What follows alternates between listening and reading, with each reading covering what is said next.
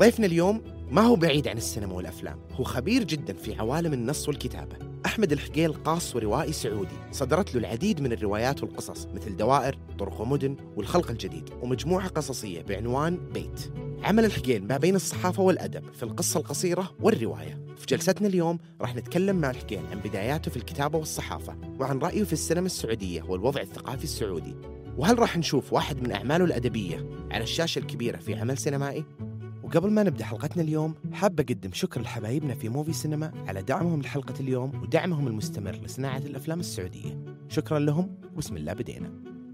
الأفلام في فترة من الفترات في السعودية دخلت من زمان سواء في المسارح اللي كانت في النوادي آه، أو في محلات الفيديو لكن أنت لما تتكلم عن قرى مثل المجمع أو محافظات صغيرة ال ال النشاط العقلي اللي عندك ما, ما تقدر توديه في أمكنة أو خيارات كثيره ما عندك إلا خيارات محدوده فكانت الأفلام من يوم يعني في المتوسطة وكانت هي وسيلة اللي تشوفه ولا بس الأفلام أي شيء في شريط مصارعة أفلام كورة ايا كان أنت بتستهلكه. صح. يعني عندك فائض من الوقت وفائض من الذهن والعقل. وين توديه ما, ما عندك شيء. عشان كذا نص السعودية يصيرون مطاوعه لانك حرفيا ما عندك شيء تسويه. ما لك إلا تصير كذا. آه، فكانت الأفلام يعني جزء من الحياة اليومية. ما كانت نشاط فكري أو عقلي. لكن هذا هذا هو هذا اللي يصير في الحياة عموما. أي شيء تمارسه بشكل يومي يبي يأهلك عقليا وذهنيا ومعرفيا. فإذا شفت الأفلام وبديت تتعاطاها يوميا وتشوف لك كل يوم فيلم فيلمين ثلاثة بتبدأ تدخل حتى في تكوينك العقلي والذهني والبصري.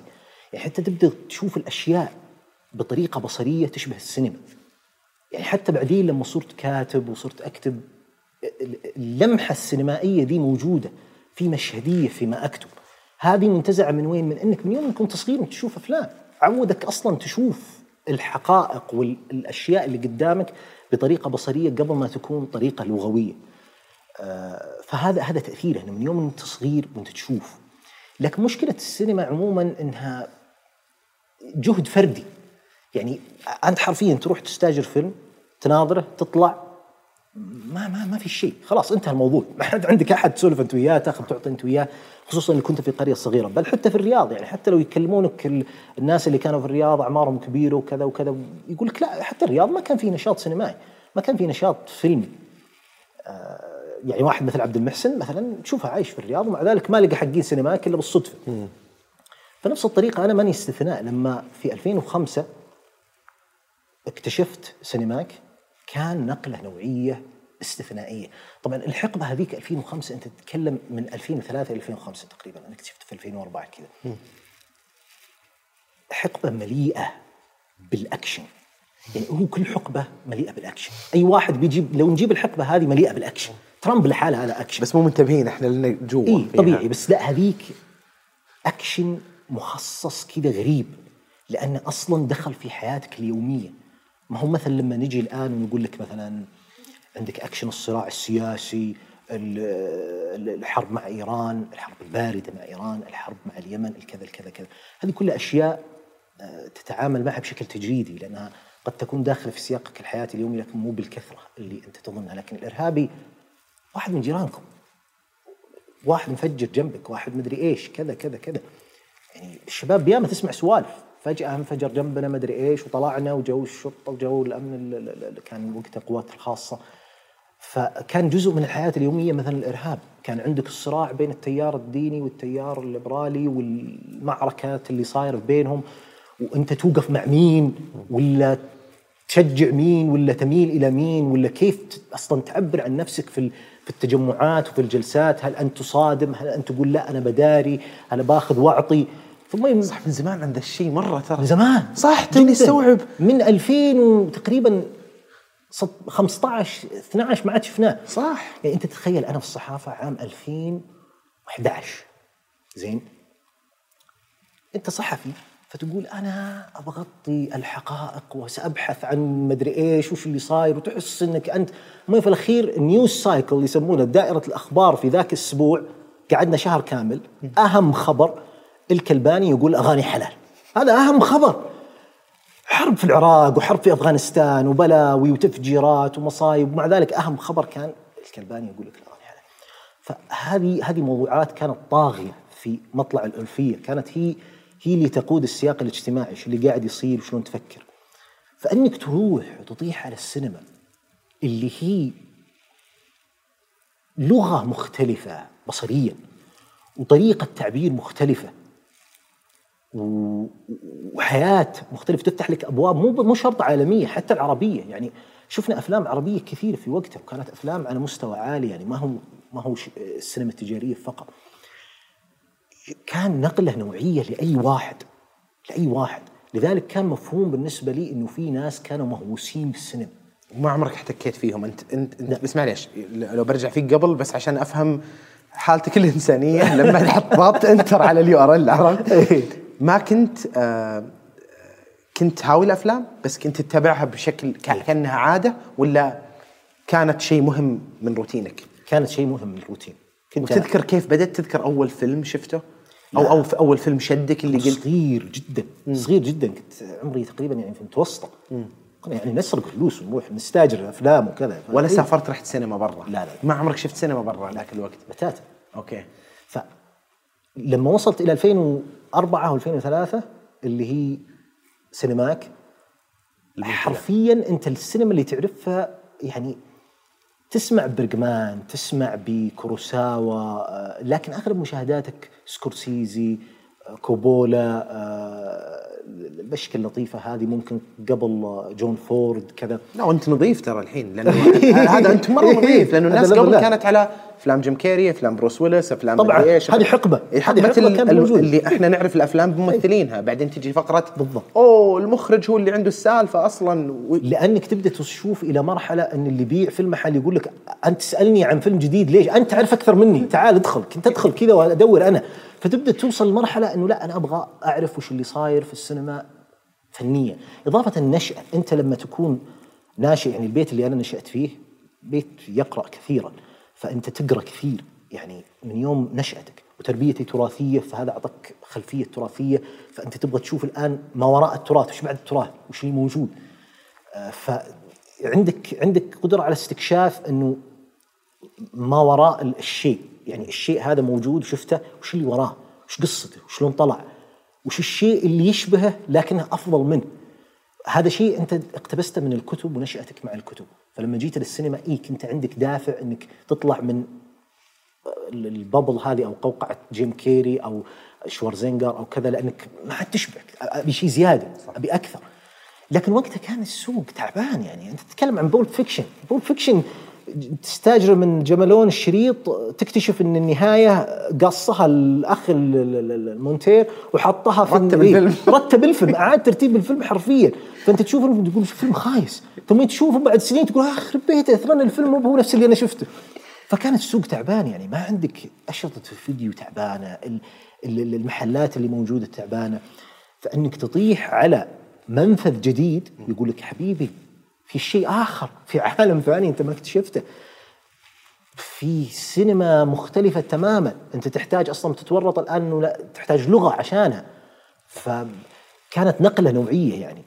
وسينماك حرفيا أنا ما قد قابلت أحد في حياتي ما قال من يوم دخلت سينماك كانت نقلة نوعية. لأن كل اللي جوه جوه من خلفية ضيقة يعني محبوكة كذا ما مالك منافذ في الحياة. لأنه السعودية كذا إحنا شرحنا الخلفية الاجتماعية. وين تروح؟ فلما يجي أحد يقول لك لا تعال أنا بوريك طريق جديد بوريك منفذ جديد بوريك مخرجين سينمائيين جدد بوريك أنماط تعبير جديدة. أنت تتشبث فيها تقول هذا هذا وين كان موجود يعني؟ بس انك كنت مهووس أنت قبل. واضح عندك نظرة تفكيكية للأشياء. لا بس ولو ولو يظل يظل ضيق الرؤية نطاق الرؤية. اي ضيق. بس هل كان هل هل كنت عارف إيش بتسوي بحياتك؟ لا. يعني إلى إلى الجامعة؟ لا لا. إيش تخصصت؟ لا أنا جيت درست في الرياض وما قدرت أكمل في التنظيم التعليم النظامي فرجعت. فحتى ما تدري وش الشيء اللي أنت بتتجه له. تعرف إنك تكتب حلو. تعرف إنك تألف تعرف إنك كذا تعرف إنك تعرف تصور. لأنه زي ما قلت لك من نشأك تفكيرك بصري عودك السينما على الشيء. لكن وين تروح؟ له؟ وش تسوي؟ ما ما عندك شيء. لذلك الصحافة كانت خيار طبعا مثالي لأنها تدمج لك التقنيات هذه كلها إنك تعرف تكتب وتعرف تبحث تعرف تفكر. فكانت حل مميز وأيضا كانت تعطيك مقابل فلوس. مثل الباقيين يعني. السينما كانت أشبه بالهواية أشبه بالشيء اللي أنت تدخله عشان تعرف أكثر عشان تختبر الحياة أكثر عشان تفهم وش اللي صاير في الدنيا أكثر. لكن ما توديك إلى أبعد من كذا عمليا. آه، فكان سينماك أشبه بالملاذ. أنت تطلع من ايا كان شغلك اللي كنت فيه أو دراسك وتروح له عشان تشوف الناس هذه المجنون إيش قاعد تسوي. يعني فليني أول مرة سمعت كان في آه، سينماك. ولا أدري وش فليني هذا ولا أدري وش أصلا. حتى ما قد سمعت به اول فيلم شفته أذكر كان أماركورد لا عفوا كان آه، ثمانية ونص. كان يعني نقلة نوعية في التفكير.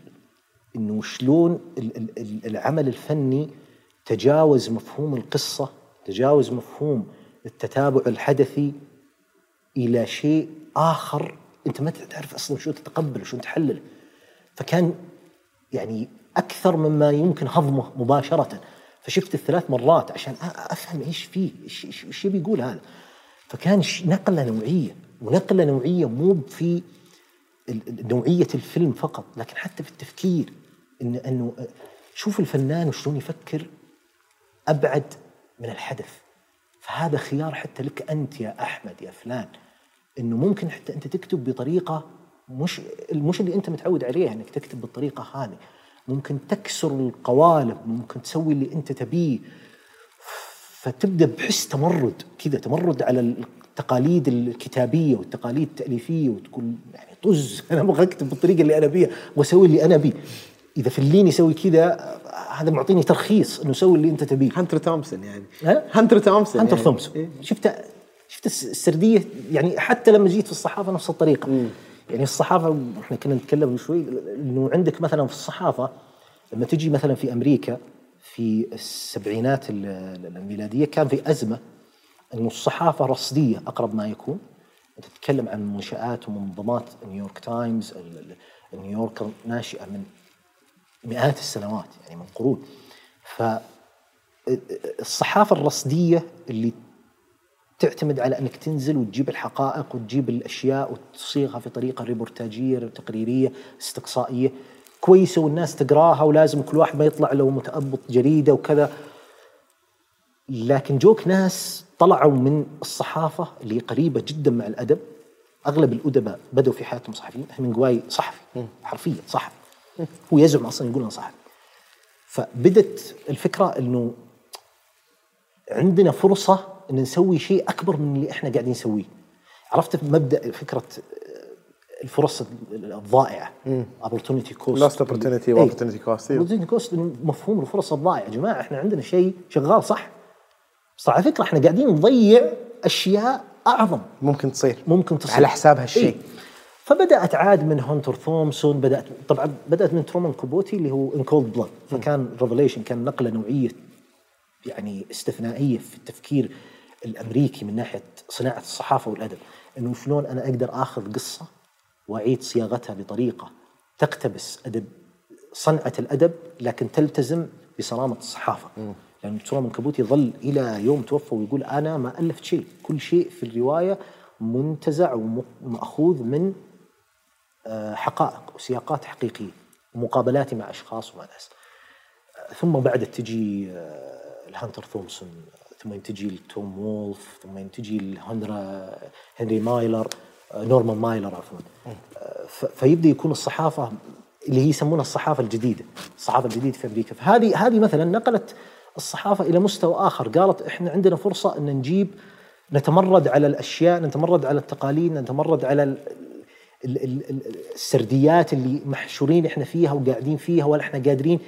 بمعنى أصح اكتشفت أنماط جديدة في التعبير ما كانت موجودة قبل. وهذه هذه كلامنا اللي كان قبل إنه هذه هي مشكلة أنا أتوقع الثقافة في السعودية. مشكلة الثقافة عندك إنتاجية ومعرفية. طبعا الإنتاجية معقدة وفي ناس أنا ازعم انهم أفضل مني فيها لكن أنا ك مبدع انجاز التعبير مع إن الكلمة هذه تستفز بعض الناس.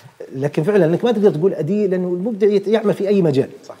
آه هي إنه المال لازم يدخل في الصنعه لازم. منذ يعني بدء التاريخ الفلوس تمشي مع الصناعة. وإذا بغيت تحول الأدب والإبداع إلى صناعة لازم يدخل المال في الموضوع. هذا موجود حتى في التاريخ العربي، التاريخ العربي الشعراء وين يعيشون منه؟ يعيشون من عطايا الولاة ومن عطايا ال- ال- ال- الحكام والخلفاء ونفس الطريقة حتى المؤلفين. والفنانين إيه. ال patrons اللي الميديتشيز مع الإيطاليين بالضبط. مع ليوناردو دافنشي بالضبط. لازم أحد كله. يصرف عليك عشان تخلق شيء يعني لا حتى في التراث العربي إذا ألفت كتاب يعني ال- العلماء نسيت منهم أحد الأدباء وكذا ألف كتاب ووصل بالحاكم اللي كان في ال- ال- الولاية اللي هو فيها إنه قال أنت لا لا يصلح أن تعمل. يجب أن نفرغك لتتفرغ للأدب. طبعا هذه نفسها من- منح منحة ماركارثر اللي في أمريكا والمنح اللي لا زالت مطروحة الآن. لكن هذه مو كافية. هذا هذا الدعم المباشر. فأنت قاعد تقول إنه ال- المشكلة مو بس بالدعم المشكلة إنه إنها تكون آه، صناعة. صناعة ومستمرة وباقية من صناعة. نفسها. يعني أنا أعطيك مثال. دخول المال في الثقافة وهذا يشمل السينما ويشمل حتى الأدب ويشمل الصحافة ويشمل كل شيء. يبي يعطيك أول حل بيسويه إنه بصراحة وهذه يمكن يزعلون منها بيضبط المبدع على أنه يحط اعتبار المتلقي. ما حد يصير يشتغل وكأنه هو مركز الكون اللي يدور عليه كل شيء. لا أنت أنت مهما بلغت من الضخامة والكبر و- أو أو الذاتية يظل لك متلقي. من هو متلقيك؟ لازم تحط له اعتبار من هو في نهاية الأمر أنت تنتج إلى شخص. طبعا ما نقول لك نحط المتلقي اعتبار فوق اعتبارك أو فوق اعتبار تقاليدك وادبياتك لا أنا ياما خضت معارك إنه ما نبني محرر عشان ما يسيطر على المبدع لك مو معنى هذا إنك تشتغل لحالك وتقول أنا بغش أشتغل لحالي ولا علي المتلقي. فهو بيضبط لك المبدع إنه يقول حط اعتبار المتلقي وبيعلمك منه متلقيك.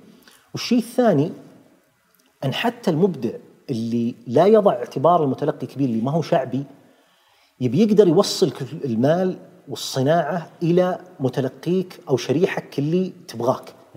مشكلة بعض الكتاب أصلا ما هو قادر يوصل لشريحته، ما هو عارفهم ولا ولا هم عارفينه، هذه مشكلة حتى في الصناعة. نبغى كتاب ما نقدر نلقى كتاب، تلقى هذا يبغى يكتب في السينما لكن ما هو عارف يوصل ال production house، ال production house ما هو عارف يوصل ما في أي طريقة لدور النشر إنها تعرف يعني مين اللي قاعد يشتري الكتب حقتها. ما في أي طريقة. ما في أرقام. ما في أرقام. أرقام فوضوية بكل ما تعنيه الكلمة معنى فما تقدر تقيس السوق وتعرف إيش اللي ينتظرك في السوق ولا تقدر تأهل الكتاب وتبنيهم. لأن أنت عشان تبني الناس هذه لازم يكون في عائد دخل. إذا أنت ما اعطيته الدخل بيضطر إنه يشتغل في أمكنة ثانية وبالتالي بيتاثر ابداعه بيتاثر فنه بيتاثر ولا حتى المنصات مثل كندل وغيرها اللي لا تعطيك بس هذه غير غير رائجة بشكل كبير بالذات عندنا. حتى برا. برا زي ما قلت لك قبل شوي راندوم هاوس دخلهم 6 مليار ونص دولار أكبر من الراجحي دخلهم فإلى الآن الورقي أو عفوا مو الورقي مؤسسات النشر الضخمة اللي تتواكب مع الزمن. يعني راندوم هاوس مثلا آه، عندها تدعم الكتاب الإلكتروني تدعم حتى ال audio إيه. books، إيه. أيوه هي ال audio books كل شيء فهي ما تقول أنا ورقي لا هذول ناس يشتغلون level level مختلف تماما ما يصلح ان ندخل معهم ولا نظلم حتى ربعنا وجماعتنا لأن ربعنا وجماعتنا أيضا هواة هم في وظائف ما نقدر نقارنهم براندوم هاوس بس الفكرة إنه بتوصل المبدع بشريحته فإذا وصلت بشريحه الشريحة هذول يمكن يشترون أعماله ويمكن يأخذونها ويمكن لكن الآن لأنه ما في صناعة ولا في فلوس ولا في ذا ما, ما, ما, ما حد يقدر يوصل الثاني الواحد الثاني. فهذه مشكلة إنه لازم الفلوس تدخل في الثقافة بطريقة أو بأخرى لازم نتحول إلى صناعة. في كل شيء السينما هي أقرب أشكال ال- ال- الثقافة أو الإبداع للفلوس لأنها أوضح. لكن حتى المجالات الأخرى لها بالذات الصحافة. الجانب المعرفي عاد هذا هو اللي فيه الكلام الطويل لأنه يبغى له تأصيل وشويه إنه معقد يعني. يعني لو بغينا نأصل في الموضوع المعرفة المعرفة هي أهم قيمة وسلعة في الحياة. كل ما يبدع وكل ما ينشأ وكل ما يتداول وكل ما يباع هو نتاج معرفة. يعني هذا شيء بديهي. ويعني مثلا مشكله مشكلتي مع التعليم النظامي مثلا وليش عجزت أستمر فيه؟ التعليم النظامي ما يعلمك إن ال- المعرفة قيمة. تقدر من خلالها إنك توصل إلى عائد ملموس مادي أو معنوي. لا يعلمك انها إنها قيمة تقييم. تقييم من خلاله تقدر توصل إلى القيمة الملموسة هذه. لا حتى توصل للمرحلة اللي بعدها والمرحلة اللي بعدها بتوصلك. لما توصل لمرحله تقول خلصت كل شيء. إيش بسوي أنا في حياتي الحين؟ بالضبط. هذا. ويحطون بينك وبين القيمة أشخاص يكونون هم الحكم. يعني بمعنى أصح إنك حتى لو معك المعرفة ما يكفي. الأشخاص هذول لازم يعطونك صح لازم ترضيهم. لازم تكون نظام تقييم. فهو نظام سيطرة معرفي وإنتاجي. فهي كذا طبعا ال- ال- المعرفة إذا إذا أنت تعرف وش اللي أنت بتسويه أو تعرف وش اللي الشريحة اللي بتستهدفها فأنت أقوى واحد. يعني أنت عضلة ما, ما لا تنافس. يعني تقدر تسوي اللي تبيه في حياتك. تخيل إنك تكون ضليع بأمر متبحر فيه متنبئ باحتمالاته فاهم شريحته اللي أنت تستهدفها ما حد بيسألك من أنت ولا حد بيهمه وش سويت ولا وين جيت من. يعني بيانك هو استحقاقك. ما حد شايف ال CV حد كل. حد شايف أعمالك. كلامك هو حجتك. كلامك. واستحقاقك. أنت مجرد يعطيك ترخيص إنك تكون اللي تبغى تكونه. باختصار. لكن الفكرة أنه تخيل إنك توصل إلى مرحلة وهذه هي هذه ال trick هذه الخدعة الآن اللي إحنا نمر فيها. إنك توصل إلى مرحلة قادر إنك تطوع هالمعرفة لخلق أنماط جديدة. مثل اللي يسمونها حقين استراتيجيات ال blue ocean blue ocean مثلا المحيط الأزرق اللي يقول لك في أفكار أصلا الناس ما تدري إنها تبيها. ما حد جاها. الآيفون أول ما طلع ما حد يدري إنه أصلا في شيء اسمه آيفون ممكن أنا أحتاجه واختراع من العدم غير طريقة التفكير. فهو حط لك معيار جديد يقول لك أنا بخلق لك أنماط وطرق تعبير جديدة ما هي موجودة في السوق. لأنه كذا تخلق الأنماط والحراكات والأسواق. إنك تخلق أشياء قيم يريدها متلقي ما في مكان ما. وهذا هذا لو بترجع للتاريخ في الأدب من شكسبير إلى حتى قبل حتى في أدبنا يعني الجاحظ آه، امرئ القيس إلى شكسبير ثربانتس إلى بعدين توصل جويس ثربان آه، كافكا موتسيل وحتى في السينما من جريفيث ومورناو وكوروساوا إلين توصل إلى فليني وبرغمان وأوزو إلين توصل الان كيروستامي وغيرهم. وحتى في الحياة الواقعية يعني في الحياة المعيشة يعني المستانج سيارة المستانج كانت نقلة ثقافية نمطية غيرت تفكير جيل كامل. كوكو شانيل آه، البيتلز ميسي كل هذول أنماط جديدة مستحدثة أنت ما كنت تدري أنك تبيها هذا أتوقع اللي ناقص المشهد الثقافي عندنا أنه إحنا محتاجين الجرأة على خلق أنماطنا الخاصة وفق سياقاتنا الخاصة.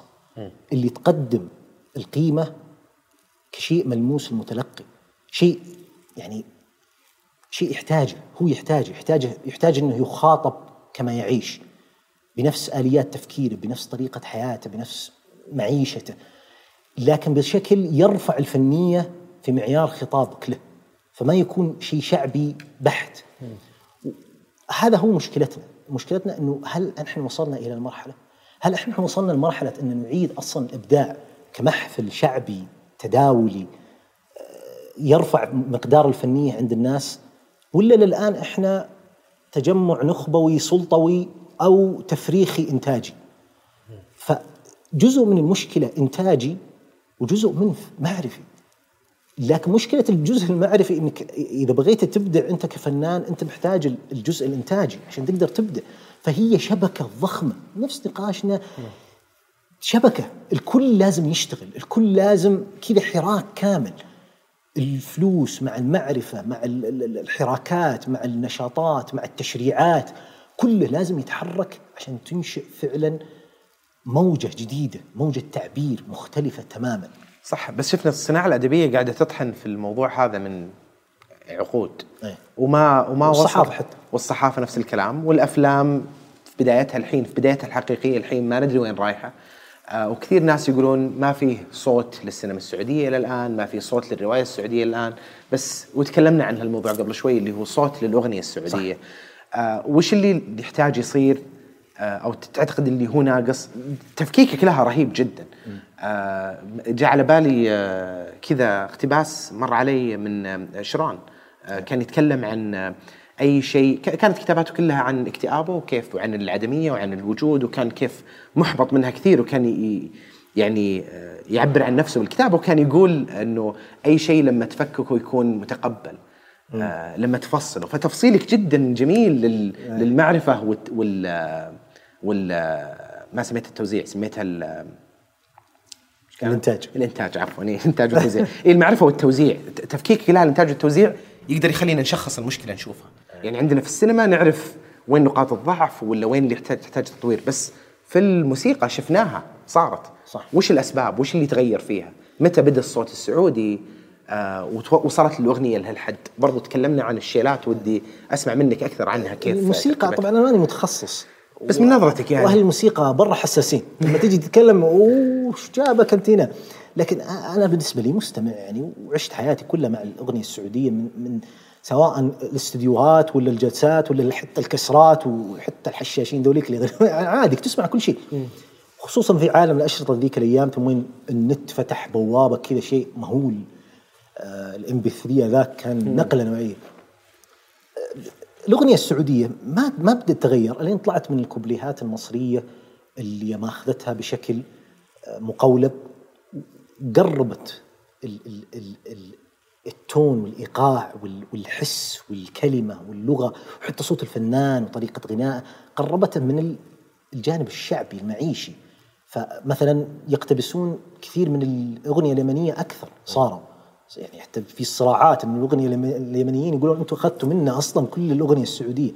فصار في تطبيع للأغنية تطبيع للحن للموسيقى. لذلك حتى السعوديين شوفهم أكثر شيء يبحثون عن الجلسات يبحثون عن ما يبحثون عن الاستديو. الاستديو تلقاه أوكي موجود لك الجلسات عليها طلب هائل.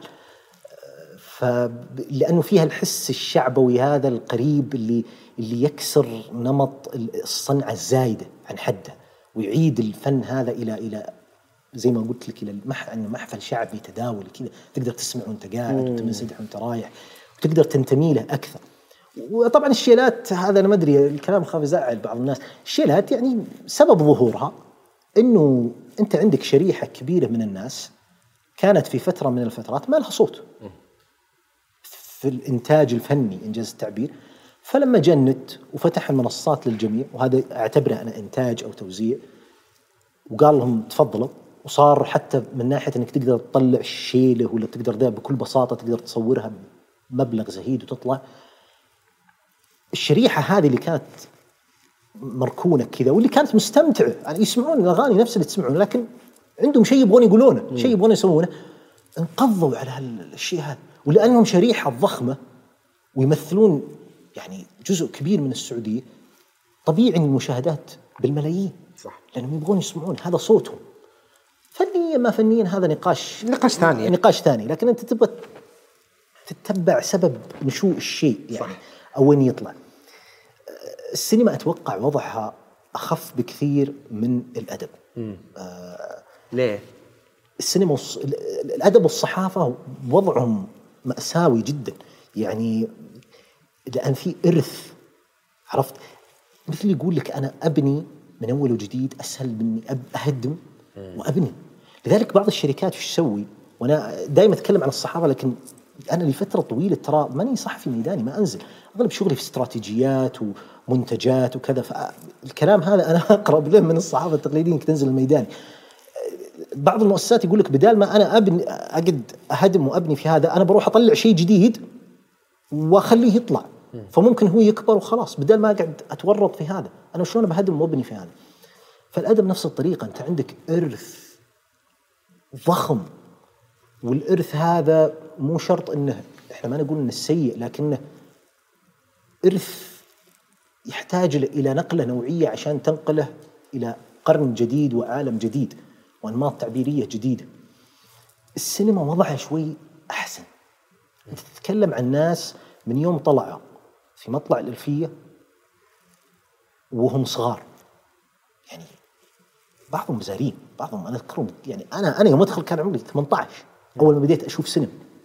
ف يعني مثل ما يقولون انترنلايزد صارت أصلا جزء من تكوينك ال- ال- الجسدي حتى يا أخي ما, ما, ما والله الذهني جسدي يعني صرت فعلا تحس بالشيء فيجولي أكثر من ما أنك تحس به مكتوبي مكتوب فهذا هذا ميزة كبيرة إنه السينما بدأت مع ناس صغار وهم الآن اللي قاعدين يمسكون المشهد. فهذا تأهيل ممتاز. أهلته بشكل كبير. أيضا ما يمنع إنك على بال ما أهلته جلدته. جلدته عشر سنين لين تروض وتعود إنه العملية الصعبه جاء صار يقدر. اي ولا وصار يعرف إنه الموضوع التحدي صعب. ما هو سهل. ما هو سهل إنك تركب الموجة وبس. لا. إحنا تعبنا جينا من وراء نحتاج ان فعلا نتوج هالجهد هذا والتعب بشيء فعلا يليق. ما هو مسألة بس نبغى نفرخ وبس ونطلع لذلك أنا يعجبني تفكير كثير من الشباب إنهم يفكرون بهالطريقة. ما يفكر بطريقة إنه يلا يلا خلينا ننتج. لا نبغى نسوي شيء يا أخي يسوي فرق يختلف. نبغى نبني موجة تمتد لأجيال. شوف التفكير؟ وعلى فكرة التفكير هذا ما هو جديد. يعني الصحافة حتى في فترة من فترات كانوا يفكرون بهالطريقة. الصحافة السعودية في فترة من فترات كانت ممتازة. كان ما تشوف واحد إلا متأبط الجريدة في وماشي كانت تعبر عن الناس الجريدة. كنت تفتح تقرأ أخبار الناس أخبار كذا. بس التقنية بعد ترى غيرت الموضوع. طبعاً. يعني التقنية دخلت على الس- طبعاً. يعني. صدمت ال- غيرت كل شيء. يعني أنا كنت في يعني عز دخول التقنية في الصحافه أنا ما اشتغلت ورقي إلا متعاون سنة.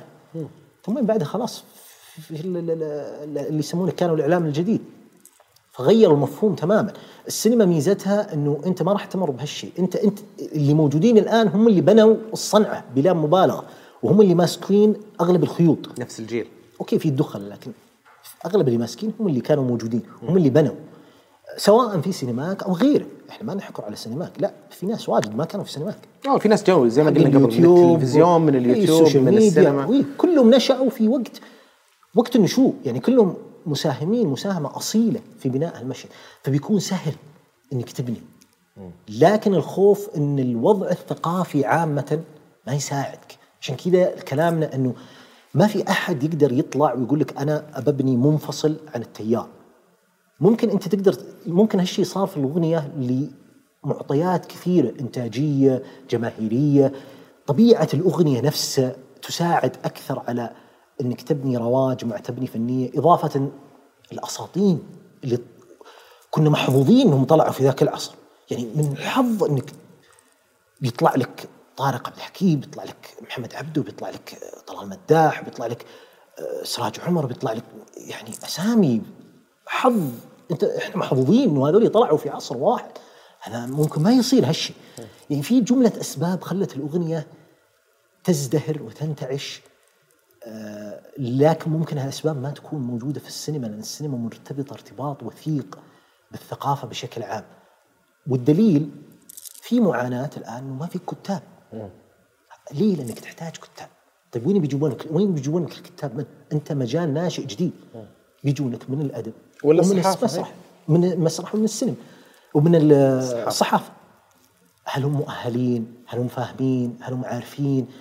طيب إذا هم هم مؤهلين هل أنا قادر إني أنشئهم وأربيهم وابنيهم؟ الصحافة مثلا لأن شوف الحين نرجع للجانب الإنتاجي، الصحافة لأن الإنتاج فيها قوي وكان فيها فلوس كانت قادرة إنها تربي وتجيب ناس جدد وتربيهم وتطلعهم وتعلمهم على الكتابة وتعلمهم على إنه ينزل ويروح يبحث أنا أتكلم قديما. السينما عندها الفرصة هذه لأن عندها القدرة الإنتاجية والمالية إنها تسوي كذا. بس الخوف إنك تلجأ إلى النتائج المقولبة اللي سهلة وللأسف في أمثلة كثيره نتائج كذا سهلة مقولبة طلعت وكسرت الدنيا ونجحت نجاح فتاك فمن الصعب إنك تجي أنت كصانع كصانع أفلام أو كصانع ذا ولما نقول صانع أفلام يشمل المخرج والكاتب والمنتج والبشكة اللطيفة كلهم اللي شغالين على الموضوع هذا مو واحد يعني ما نحطه يا في. راس واحد ان تجي تقول له والله أوقف قدام الطوفان هذا وقول لا أنا أبغى أصنع انماء أبغى أصنع شيء حلو. لازم يدعمك الانماط الثقافية لازم فعلا تبني تصور يكون موجة حراك. يعني خلينا نستخدم حتى تدعس أصلا حتى على الكوربوريشن الضخمة اللي تبغى تطلع أشياء زي كذا. إذا كنت أنت حراك ثقافي مو بس سينمائي عندك قدرة إنك تكون سائد أكثر شيء يخوف ان نرجع لل للموديل حق الاستديوهات هوليوود بالضبط. اللي أنا عندي 16 sound stage كل واحدة فيها scene قاعد يتصور بنص المشهد المخرج ما عجبني بدل حط مخرج ثاني يلا الممثل هذا وكلها على ورق وكلها منتجين قاعدين يقفلون الليلة. وترى يخوفني ذا ذا الشيء الفترة هذه إنه الفترة هذه كل احد عينه على الأفلام. عشر سنين قاعدين تزعجونا ورونا اللي عندكم. وفيها فلوس. ما تقدر تعذر تقول الصحافة ما في شيء ما في إيه شيء. إيه فيها فلوس. وهذا اللي بتطلع فيه. بالمقابل في معادلة ناجحة جدا المعادلة الهوليوودية اللي نقدر نعيدها ونطورها أكثر من مرة وننتج منها أفلام بس المعادلة خ- خ- خذ خ- تاريخ هوليوود هوليوود أول ما بدأت وش سوت؟ ما في الظاهر إلا جريفيث اللي كان موجود. الباقيين كلهم كلهم جايين من برا. صح. مورناو ولانج و كلهم جايين من برا. أنت اضطريت إنك لأن مو صنعك اضطريت إنك تجيب أشخاص يبنون لك سينما جديدة ويبنون لك فكرة جديدة لكن ساعدهم ربما ما في شك إنه من ثقافة متقاربة. وأيضا اللي جو مورناو ولانج استخدموا السينما لتمرير قصص آه، أشبه ما يكون مو مو شعبوية وإنما عامة يعني. فمثلا أفلام لانج أغلبها فيها ديستوبيا وفيها كذا ومورناو أيضا ال gothic والكذا. لكن مثلا مورناو Sunrise فيلم تحفة. فيلم تحفة هو ألماني أتوقع طلع في ألمانيا ظاهري. قبل ما يجي لأمريكا. لكن تقدر تشوفه في كل مكان لأنه فيلم عالمي. أنا أقدر أشوفه في السعودية بعد مئة سنة وأقول يا ساتر إيش قصة إنسانية هذا. إيه. اتعاطف معها. لا مصنوع بطريقة لأنه صانع سينما هذا. هذا ما هو أنت ما أنت جايب تاجر شنطة ولا جايب واحد ما يدري. لا صانع هو يعرف يصنع قصة ترى في كل مكان في العالم وتقرأ في كل مكان في العالم. فبدت من هنا بدت فن بدت فن حقيقي جريفيث مخرج عظيم وشوه تاريخه السقوط اللي صار له وال... ال- ال- ال- أنا نسيت هو كان مع النازيه Birth of Nation الكتاب إيه. الفيلم حق إيه. ال white supremacist اي أيوه صح إيه صح إيه. مش النازيه إيه. اللي مع النازية رحت لواحد ثاني ثم بعد طلع جون فورد جون فورد مثلا يصور في الاستوديو okay لكن فنان صانع سينما صانع سينما حقيقي حتى أورسون ويلز اللي عانى آه، يعني أحد أذكر كان في فيلم اسمه Get Shorty كان آه، في جون ترافولتا وفي كذا وكان يناظر في فيلم أورسون ويلز Touch of Evil Touch of Evil اي فكان يقول مستمتع بالفيلم ومدري إيش وكذا فكان يقول للممثل الثاني يقول أحيانا ما تسوي أفضل أعمالك إلا لو واحد يهددك بمسدس. لأنه فعلا الأستوديو كان يهدد أورسون ويلز. فرغم كل القمع اللي جاء أورسون ويلز ورغم كل التحكم إلا أنه صانع سينما فنان. إنسان ما هو ما هو جاي من الشارع. يعني حتى هوليود في لحظات انهيارها اللي هي كانت عصر الاستديوهات اللي يسمونه كانت تعتمد على الفنان. وكانت تعتمد في اعتمادها على الفنان على حراك ثقافي. السينما كانت في وقت ال lost generation الجيل الضائع جيل هيمنجواي جيل فوكنر جيل فيتزجيرالد. كانت في عصر الصحافة وقتها. في في بزوغ نيويورك تايمز وفي بزوغ. يخرب بيت المشهد الثقافي. هذا هذا إذا ما بدعت فيه في المشهد الثقافي وش بتسوي؟ فالمسألة مو مسألة إنه فقط شكل من الأشكال طلع، لا هو حراك كامل طلع الشيء هذا، والحراك هذا هو اللي أنتج آه، أشخاص مثل هذول، ثم يشوف شوف يعني هذا يقول لك أحيانا ال- ال- ال- ال- ال- ال- ال- المنشآت المبنية بشكل جيد أو بعقلية جيدة تعالج نفسها بنفسها، أنا ما أدري وش اللي صار صراحة، أنا ما لي خبرة كبيرة في تاريخ السينما هذا ممكن يفيدنا. فهد لكن اللي صار في في في السبعينات مثلا إنه نشأ عندك من الستينات إلى السبعينات. نشأ طبعا حراكات السينما مستقلة كازافيزتس و- والب- والبشكة اللطيفة هذه اللي كانت تصور في الملحق. يا أخي كان يصور في الملحق. مين يقول لك إن الفيلم يكلف 100000 آه أنا أوريك. أصور لك فيلم الحين كله في البيت. آه، طلع جيل ثاني وهذا هذا لمحة من لمحات ال- الامتياز اللي عند هوليود اللي لازم نعطيهم فضل عليه رغم ان نهاجمهم كثير وكذا. طلع لك مين؟ سبيلبرغ وجورج لوكاس ودي بالما وكوبولا هذول هم اللي غيروا مسار الإنتاج في هوليود مو مو الفن.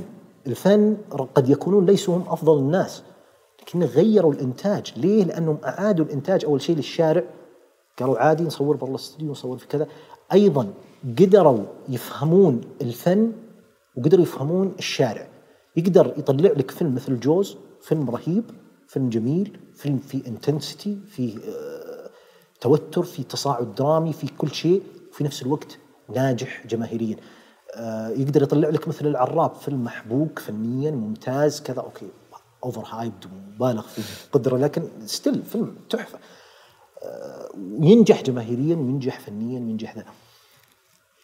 هذا مثال جيد إنه إنت شلون تقدر تنجح فنيا وتنجح تجاريا. آه تجاريا. ما هو- ما هي شيء مستعصي لكن عشان تسوي كذا لازم يكون في حراك. أيضا السبعينات ارجع واربط السينما بالحراك الثقافي اللي في أمريكا. شوف سبحان الله تمشي مع بعض. تونا نتكلم عن الصحافة الجديدة. متى؟ في السبعينات والستينات. Gonzo هذا هنتر ها- هنتر تومسون في السبعينات. الصحافه الجديده مطلع أول article له ديربي كا- كنتاكي كنتاكي إيه. fraud أو شيء زي كذا. أيوه. طلعه عام 1970 أتوقع إنه عام 1970 بالضبط. إيه كان أول شيء له. بعده دخل على أول شيء. إيش كان اسمهم؟ ال Angels إيه. Hell's Angels. العصابه اي ودخلوا سوى معهم تقارير وسوى معهم. وعندك كابوتي في عام 67 كان ماني غلطان. In Cold Blood الظاهر شوف حراكات يعني لما تدرس التاريخ تلقى فيه حراكات يطلعون مع بعض تلقى جيل يطلع مع بعض. أنا للأمانة أستشف إنه في جيل الآن في جيل لما تستكشف السعودية في جيل في كل مكان. تبي تلقى ناس طالعين في الصحافة تبي تلقى ناس طالعين في السينما تلقى ناس طالعين في الأدب تلقى ناس طالعين حتى في الفن. حراك. لازم يستغل هالحراك وإلا يا إنه سيسحق بفعل ظواهر طبيعية كذا شيء يسحق أو إنه يسحق أحد أقوى منك. كوربوريشنز ولا منظمات ولا حراكات أخرى ما تبغى تطلع ولا تغير شيء. الحراك هذا لازم يغير في المشهد لأنه هذه هي الفرصة الذهبية اللي لازم أنت تستحدثها تحدثها. في الصحافة مثلا يعني آه، أنا ما ودي أجيب أمثلة عشان ما يزعلون البعض ولا البعض بيحس إني استثنيت وكذا أو اني أروج. لكن عندك الصحافة مثلا في أشكال من الصحافة الآن بادية تطلع تقول لك لا إحنا بنسوي شيء مختلف. إحنا بنجيب شيء مختلف إحنا ما نبغى نفكر بنفس الطريقة القديمة. الطريقة القديمة كانت ناجحة في وقتها كانوا هم اسياد المكان في وقتها وخاضوا معارك. أنت لو تشوف معارك العمير والراشد و... وقبلهم حتى السديري والمالك كلها كانت معارك قوية عشان يرسخون نظام صحفي يناسب ذاك العصر. وربما حدتهم ظروف وحدتهم أشياء كثيرة ما هي متوفرة يمكن في العصر أنت تقول توصل الآن تقول لا أنا خلاص ببدا نمط جديد نمط تعبير جديد. فيفكرون بهالطريقة في الصحافة يقول لك شلون نستحدث أنماط جديدة وشلون نستحدث أدوات جديدة أدوات تعبير جديدة حتى. مو بس إن نربط نفسنا في الصحافة الورقية أو الصحافة المكتوبة أو النصية. لا نبغى نستهدف صحافة مصورة نبغى نستهدف وزي ما قلت لك يعني Vox و BuzzFeed وذا طلعوا production house صاروا شركات إنتاج بيطلعون أفلام. أنا أتو- أتوقع الآن وثائقية وربما حتى fiction خيال أفلام أفلام روائية اللي يسمونه. يعني هذا دليل إنه الصحافة بادية تفكر بطريقة مختلفة وعندنا موجود. يعني ال documentaries بد... الوثائقيات بدأت تشتهر بهالصحافه ويحاولون يسوون شيء مختلف يحاولون ينزلون للشارع ويجيبون أشياء مختلفة. ال documentary مفهومه تغير الوثائقيات من مو لازم تطلع وثائقي ابو 20 ابو نص ساعه أو ساعه لا تقدر تطلع وثائقي 10 دقائق يناسب العصر هذا وتقدر تستكشف فيه فيكون زي التقرير الاستقصائي اللي انت تكتبه يكون هو مصور, مصور. طلعت البودكاستات. البودكاست صار أصلا صحافة. صح. يعني أنت تسمع This is America ولا تسمع Shit Town ولا تسمع Serial هذول اللي اللي شرتهم New York Times. كلها صحافة. يجيب لك سلسلة لمدة عشر حلقات كلها قضية قتل وشوف وش اللي صار فيها. نفس التحقيقات اللي كان يسويها ديفيد سيمون حق The Wire و... جون رونسون مدري لو قد قريت له شيء كان يسويها بهالطريقة اللي ياخذ لك آه، ويروح لمساحات مرة غريبة جدا يعني مرة أخذ آه، في كتاب مرة رهيب له استقصائي بحت عن أثر وهذا الشيء يعني من الأشياء اللي خلتني أقول أوه تقدر تاخذ الم... يعني من أول ال- ال- ال- التجارب اللي حسستني إنه تقدر تاخذ كم هائل من المعلومات بدون ما تقرأ مقال طويل صح. مكتوب بطريقة يعني آه، ناشفة وجافة لأنها تستهدف الجميع. كان له آه، أكثر من كتاب كتابه الأول كان اسمه The Butterfly Effect حتى ما هو كتاب audio book وطلع منه كان مبني على استقصاء له. في دخول الإنترنت على المحتوى الإباحي في العالم في ال... وكيف غير منظومة الإنتاج كاملة. يعني نفس كلامنا بس على مساحة مختلفة تماما. يمكن أربع ساعات. سمعته audio book؟ أربع ساعات. أربع ساعات. اخذ يمكن ثلاث سنوات من مقابلات مع منتجين مع ممثلين مع مستخدمين مع منصات صح. مع فالمعادلة الجديدة هذه قاعدة تغير بشكل كبير. بس صراحة ما أدري كيف فعاليتها في عندنا في السعودية هنا بحجم بحكم حجم السوق. لأنه أشياء مثل Serial This is America وغيرها أو حتى فيديوهات Vox و Vice و BuzzFeed قاعدة تستهدف العالم كامل. آه، ويعني من ناحية آه، عاد هو مثل ما قلنا في ال production house والشركات أو دور النشر ما نبغى نقارن الجماعة صح. اللي فوق معنا يعني إحنا وين وهم وين؟ مستحيل تطلع وين من ناحية حتى مو إيه. إمكانيات ولا معرفة ولا إنتاج من ناحية السوق حتى حجم السوق. اقتصاد يسمعك السوق- واحد في الصين ويفهمك. لأن اللغة الأمريكية اللغة لا عم اللغة الأمريكية أنا جيت بقول اللغة الإنجليزية لا اللغة صح. الأمريكية صارت لغة أمريكية.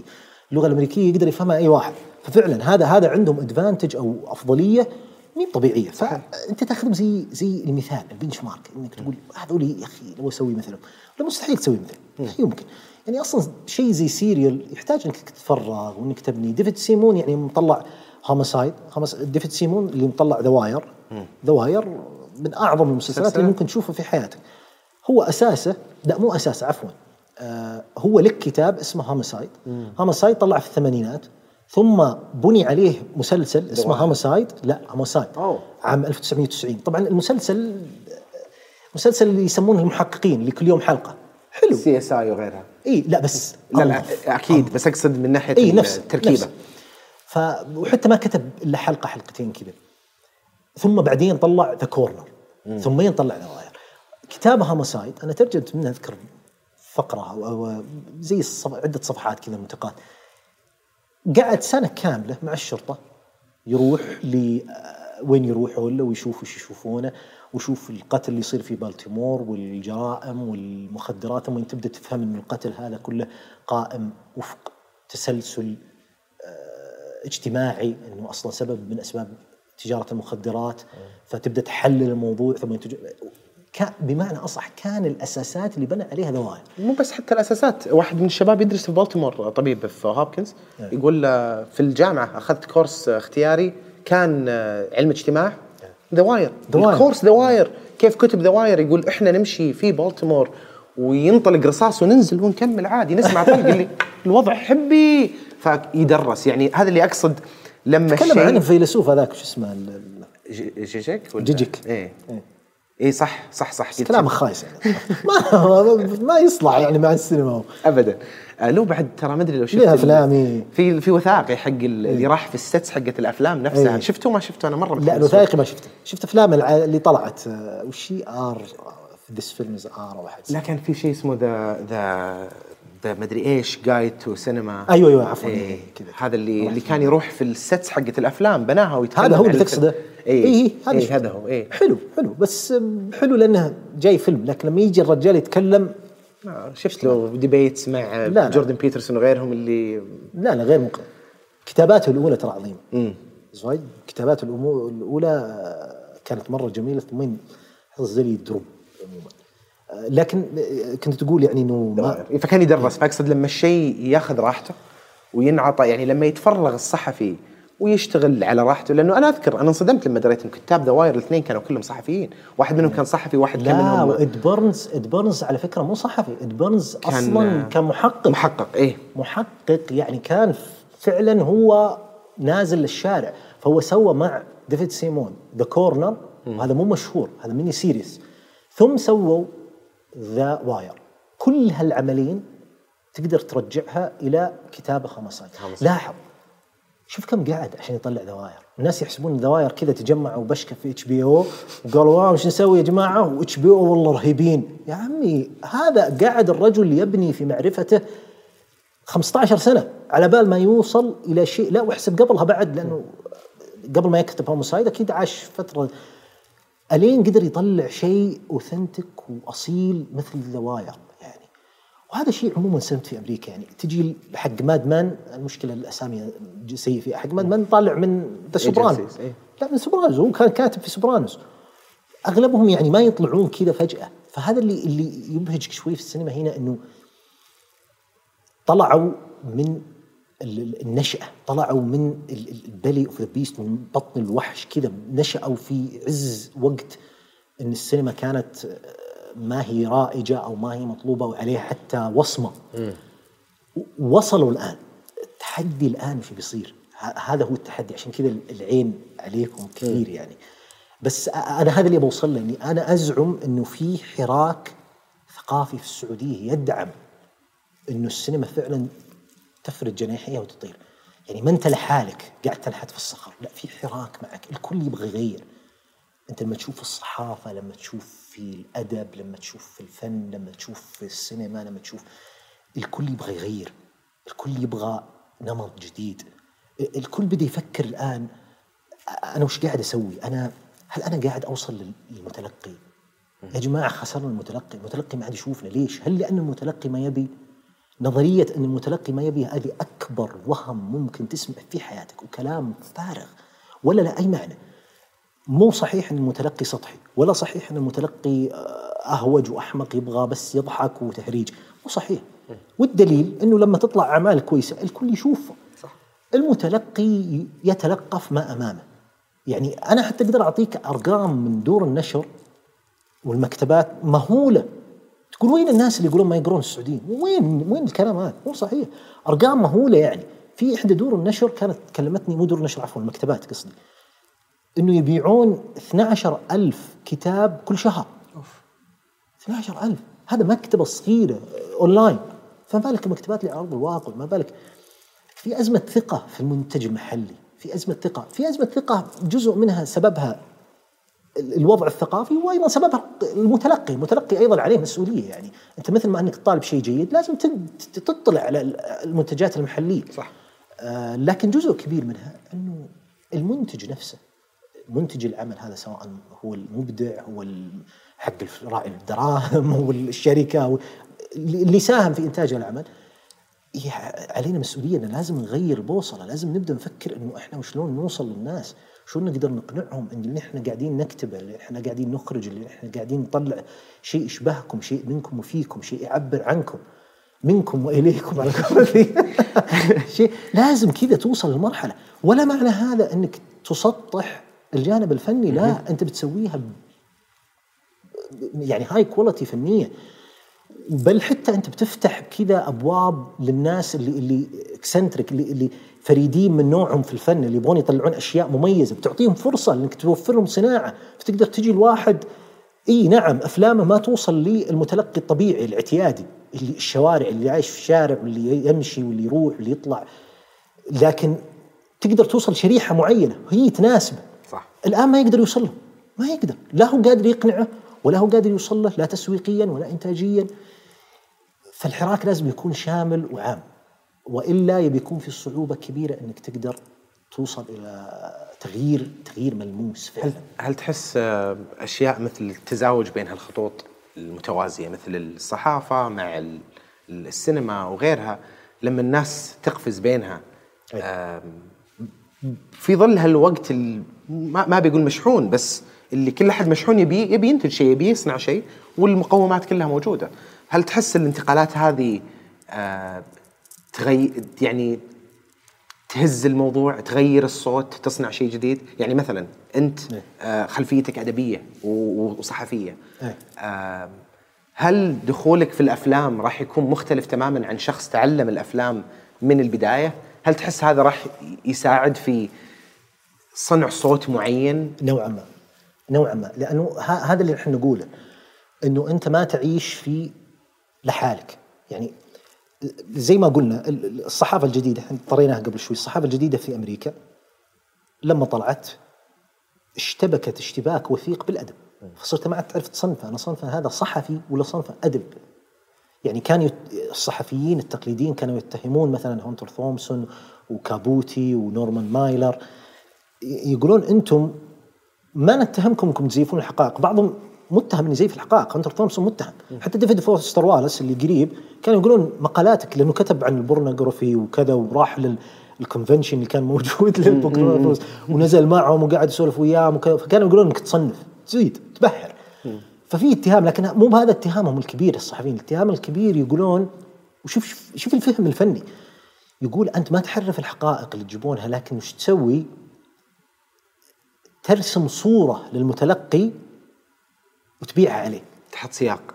تحط سياق معين أجواء معينة سردية معينة وكأنك توجه المتلقي لها قارئا أو مشاهدا أو ايا كان.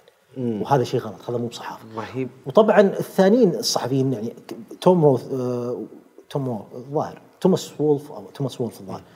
آه توم وولف عفوا. توم وولف هذا من أهم الناس اللي كتبوا في الصحافة واشتغلوا في الصحافة الجديدة. كان يقول أنا مضطر إني أسوي كذا.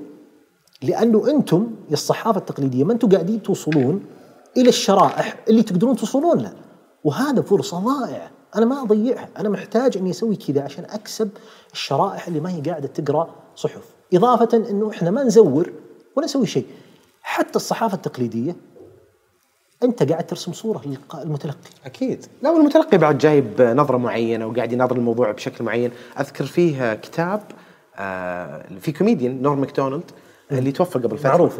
آه كان له كتاب Based on True Story ففي كل المقابلات لما يجلس مع واشنطن بوست ولا غيره يسألونه هو troll يعني الإنسان آه كذا ثائر على أي شيء ينحط عليه آه كان في SNL وتصادم معهم وطلع. ورجع مرة لا ثانية هم طردوه في SNL صح؟ هم طردوه عشان ال OJ إيه. jokes OJ Simpson إيه. كان يطنز على أو جي كثير وواحد من ال executives في في CBS الظاهر كان يقول له وقف عن النكت هذه وقف كمل شالوه بعدين بعد سنة رجع كان هو ال host ال SNL شفت مقابلته مع Letterman مرة من المرات على اليوتيوب وهو يقول طردوني من ال night show ويحاول يدافع عن executive اللي طرده. Don Ohlmeyer. الظاهر لأنه كان يظن إني برجع. كان يستاهل. يوم طرده مرة ثانية إيه. راح لا ورجع معاهم أصلا آه، سوى صار ال host ال SNL آه okay. السنة اللي بعدها بعد ما طردوه فقال إني أنا كنت معاكم هنا كذا بس آه، ورجعت مرة ثانية فيا إني بسنة واحدة أنا تطورت وتحسنت. ولا ال show دخل في جدار؟ فقال لا بتشوفون بعد شوي. بس اللي أقصد في كتاب فهو الإنسان ثائر. فكلامه مع الصحفيين كان يعجبني يسالونه يقولون له كتابك آه، هذا memoir يعني مذكراتك الشخصية. آه، فكان يقول based on true story يعني هي حياتك كيف مبنية على قصة حقيقية. قال لا أنا ال- ال- الكتاب هذا ما فيه حق ما في حقيقة في حقائق بس. في facts بس ما في truth جميل. الحقيقة أنت بتشوفها بطريقتك بمنظورك بالسياق اللي أحطه لك وأنا أقدر أخلي الحقائق أوظفها بشكل يضحك ترجع بتأخذها كحقيقة هذا شيء راجع لك. فهنا يعني حوار فلسفي في الصحافة نفسها وإيش الإنسان أساسيات. الإنسان يتغير بالثانية بالدقيقة باليوم. آه، أنت أنت مثل ما يقال الكلمة المشهورة أنت لا تقرأ الكتاب مرتين. أنت ما تقراه مرتين أنت تقراه مرة كشخص. كشخص وانت تقراه مرة ثانية كشخص لو بعد يوم. حتى الفيلم ترى حتى, الفيلم. كل شيء. كله كله. فهذه كلمة مرة عميقة التفريق بين الحقائق والحقيقة. الحقيقة شيء اربتريري يعني تجريدي انجاز التعبير. أصلا نقاش تجريدي. وش الحقيقة؟ صح. ما تقدر تخوض إلا في فضاء تجريدي. الحقائق إيه، أنا أقدر أعطيك حقائق. صار كذا وصار كذا لكن طبعا أنت بتعقد الموضوع زيادة حتى الحقائق. من أي زاوية؟ من أي زاوية. من أي رؤية من كذا لكن أدواتك اللي ما استخدمتها. ودنا إحنا نعقد الموضوع بزيادة. عشان ما لأنه كذا دخلت في التجريد ما عاد طلعت لا صح. آه بس لا عشان أرجع سياقك كنت تقول أنت عن أنا كنت أسألك عن انتقال من الكتابة آه، الأدبية إلى السينما بعدين أنت رحت رجعت لل إيه. لا لا بيفيد أنا أنا متأكد انه بيفيد أول شيء بيكون في تضافر خبرات. الأشخاص اللي بيجون من مكان ثاني بيعطونك قيم جديدة وطريقة تفكير جديدة حتى في الصحافة على فكرة. الصحافة الآن الجديدة تبي تشتغل كثير مع ال- ال- ال- ال- ال- السينما ليه؟ يعني هذا كلامنا تو إنه الصحافة وصلت الآن لمرحلة صارت بصرية إلى حد كبير. فصار عندك آه، اللي يسمونه ال digital ميديا هذا اللي ما عرفنا نستغله بتاتا واللي أصلا إحنا كل شغلنا فيه slide show آه، إيش بين تقصد معلش؟ slide show يعني لا لا وش تقصد ال digital media اللي ما عرفنا كيف ما عرفنا الفيديوهات إيه؟ الفيديوهات وإحنا ما استغليناه في توظيف الصحافة قصدك؟ الصحافة لا الصحافة ما استغلت إيه. يعني يجيب لك الفيديو digital social آه، يعني يربط لك آه، slide show مع صورة مع مع text، مع كلمة music. إيه. بينما لما تشوف مثلا Vice و Vox و- و New York Times و... لا هم يتعاملون مع ال- ال- ال visual آه، journalism بشكل مختلف تماما يقول لك أنا أنا أنا بصور لك صحافة حقيقية. اللهم إني بنقلها لك من النص إلى الفيديو وبنقل مو أنقلها كمقروء لا بنقل التقنيات. استخدم الوسط نفسه إيه، عشان بالضبط. أحكي اللي ابي أقول فاللي صار وشو؟ إنه لما سووا كذا أنت بتضطر تستعين منه ما عاد تضطر تستعين بصحفيين تقليديين. أنت تستعين بالصحفيين التقليديين كيبنون لك الفكرة الهوية. لكن هي بتجي تستعين مخرجين. مخرجين. تستعين ناس حتى مو شرط إنه مخرج لكنه يحمل جينات الإخراج السينمائي عشان يقدر يوصل لها ويقدر يطلع لك الفكرة هذه بشكل جيد. ف التداخل هذا في تداخل التخصصات عموما هذا مبدأ فلسفي اسمه تداخل التخصصات كذا. نسيت بالانجليزي وش. مبدأ مشهور وفلسفي. إنه أصلا وصلنا لمرحله في الحياة صار في تداخل تخصصات ما عاد في تخصص. حتى الجنرز ال genres الآن ما عاد في genres إيه. في genres أصلا تشوفه تقول "أحيانا الفيلم هذا رعب ولا فيلم عادي ولا إيش فيه؟ أنا أحس إني خايف لكن ما في شيء. يعني حتى ال genres تداخلت.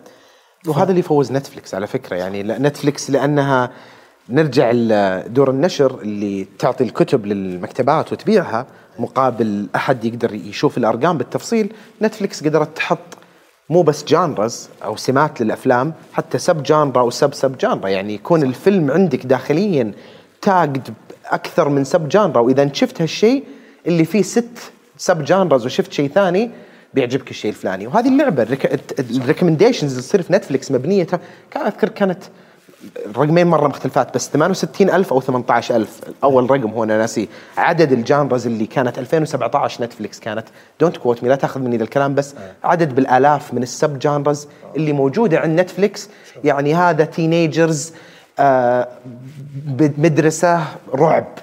والرعب لا ترى الرعب السيكولوجي بعد وال teenagers اللي أمهم وابوها مطلقين ندخل في يعني بنوصل مرحلة ال A I يسوي لنا النص هذه كامل. موجودة عندنا في الصحافة بشكل ما تتصور.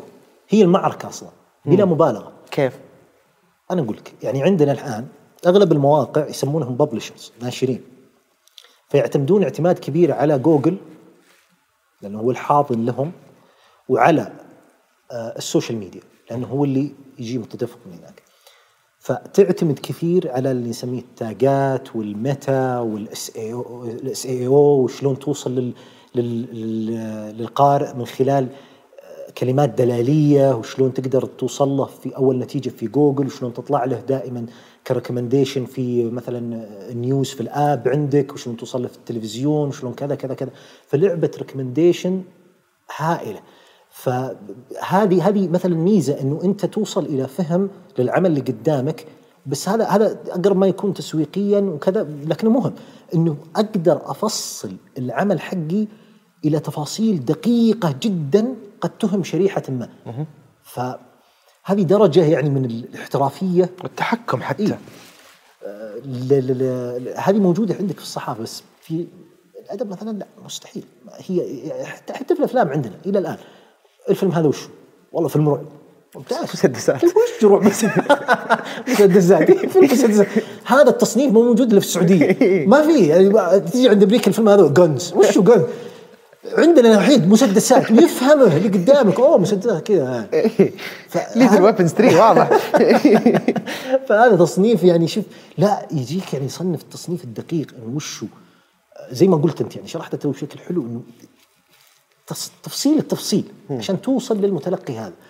هذا شغل إحنا نتمنى نوصل له فعلا نتمنى. هل أنت تحس إنه قريب؟ أم، طبعا اللي يملك هالشيء اللي عنده ال- اللي عنده المنصة. آه، بس طبعا بس عشان ما ننسى انت كنت تتكلم عن تزاوج التخصصات وأبي أرجع له بس آه، من مثال على تزاوج التخصصات جدا رهيب. أذكر آه، واحد أعرفه تعطلت سيارته قاعد يدور سطحه. كان ماسك طريق سفر ظهر طريق القصيم أو شيء زي كذا. يتصل يدور يدور يبحث مدري إيش. لقى له أحد انتظر يمكن 40 دقيقة على ما جاء ضاع يوم الرجال. فبدي يسولف مع رئيس السطحة وراجع معاه قال أنتم كيف موزعين؟ قال خلاص كل واحد مننا عنده كيلو. أنا عندي الكيلو الفلاني أنا عندي الكيلو الفلاني عندي المخرج الفلاني. أنت والله لقيت رقمي ما ادري كيف؟ أنا مسكت لك خط 20 دقيقة وبدي ادور لك. فقال له دقيقة طب كيف تجيك المكالمات؟ قال والله نوزع أرقامنا. من. قال طيب اسمع هذا الشخص اللي صارت له المشكلة الخلفية حقته تقنية IT. فقال آه، طيب لحظة أنت تدري إنك على جوجل آه، search تقدر تحدد geo tagging تقول المنطقة هذه أي شخص يبحث عن الكلمة الفلانية أطلع له إعلان معين؟ فطريق القصيم لو أحد يكتب سطحة أو متعطل رقمك أول رقم راح يطلع. أيوة. يقول سويتها له ساعدته فيها سريع لأنه الرجال شغال في المجال. يقول بعدين رحت. بعدين اتصل علي يلعن. إيش سويت فيني؟ جوالي احترق مو قادر أوقف. فصار الشخص هذا راعي السطحة آه، عنده مثل check point جالس كذا في خيمة وعنده جوالات كثير ووظف كل اللي بالسطحات اللي ماسكين كل كيلو صار هو صار هو ال dispatcher صار هو ال control إيه. بس لأنه وظف التقنية بهالشكل. بس لأنه شخصين مختلفين تزاوجوا بأفكارهم وطلع فيها الشيء، فالتقنية تماما راح تغير استهلاكنا لكل شيء. صح. واللي قاعدين نشوفه إحنا مثلا في ال social media برضو نتيجة يعني ال- ال- ال- الحركة الثقافية اللي قاعدة تصير أحس لها دور كبير يعني دور كبير للسوشيال ميديا في اللي قاعد يصير. بس ودي نرجع للتزاوج التخصصات. آه، ككاتب آه، يعني أدبي آه، أو أو صحفي ينتقل إلى إلى السينمائية. لا أنا أحس إنه ما في صعوبتها وين بتصد... تجي فيه. يعني مثلا في الصحافة أنت يجيك الصحفي غر غرير خف كذا تأخذه تجلده الله تروضه. إيه الصحافة اجريسيف يعني الصحافة مجال كذا في اندفاع. لمصلحتك ما أقول ما أقول أمك يعني واحد من العيال يقول أنت يا أخي كنك أمك تعال مبكر اكتب زي ما أدري إيش. يعني المهم فتأخذه وتدربه وتربيه وتطلعه وكذا وتنشأه الين يبدأ يتقن الصنعة وعندك القدرة المالية والمؤسساتية إنك تسوي هالشيء. السينما بتواجه مشكلة وين؟ إنه بيكبر المجال مثل راعي السطحة إلين يوصل مرحلة ما عاد تقدر تلحق. أنا أحس هذه يعني واحد من الشباب كنت أناقش أنا وياه وكان في مرحلة تطويرية للشركة حقته. كان خايف وش بيطور. فقلت قبل ما نتناقش عن التطوير ويشتغل في النشر والإعلام. قبل ما تناقش عن التطوير أنت ناقش عن الكنترول والسيطرة. قبل التطوير تسوي control. لازم تضمن إنك مسيطر على كل عمليات ال operation والتشغيل ومن فوقه ال vision والرؤية طبعا. أنت وش تبي تسوي وال mandate حقك why do you exist أنت ليش موجود وإلى اخره من الكلام. سوي control أول شيء اعرف وش تبي وكون ال staff اللي عندك وال utilization اللي انت محتاجه ثم بعد كذا قلنا بطور. ما يصلح تطور وانت ما انت مستعد. هذا كلام فارغ. هذا هذا دليل إنك أصلا هاوي. ما أنت محترف. فالفكرة نفس الطريقة هنا. السينما الآن ما هي معركة تطوير هي معركة كنترول إنه يا جماعة لا تضيع منا السالفة. اصبروا. لا تطلع من ايدينا خل خلنا نضبط الأمور. وش فيه؟ وش الأشياء اللي نعاني منها؟ نعاني من كذا كذا كذا. خلينا نعدلها. يعني مشكلة الكتابة لازم لازم شركات الإنتاج يكون عندها قدرة على استقطاب كتاب وتدريبهم وتأهيلهم بما يناسب رؤية الشركة نفسها. إذا ما قدرت تسوي هالشيء راح تستمر تعتمد على هواة ما هم فاضيين لك هواة ما عندك قدرة إنك تدربهم على كيفك لأنه أصلا مو تبعك وراح تستمر في الدوامة هذه ولا محترفين. ما محترفين ما هم فاضيين لك عندهم ست. أفلام غيرك السنة ذي لاحظ بيكبر المشهد المشهد بيكبر ما هو أصلا الآن قاعد يكبر فما بالك بعد سنتين ثلاث سنين إذا إن شاء الله استمر الأمور كما هي واستمر الدعم واستمر النجاح للسينمات ونجاح مؤسسات يعني إنتاجية كثير شركات إنتاجية قاعدة تنجح وتقدم أفلام كويسة بيستمر يتوسع طيب إيش تبي تسوي وقتك؟ شلون تبي تسيطر على الموضوع؟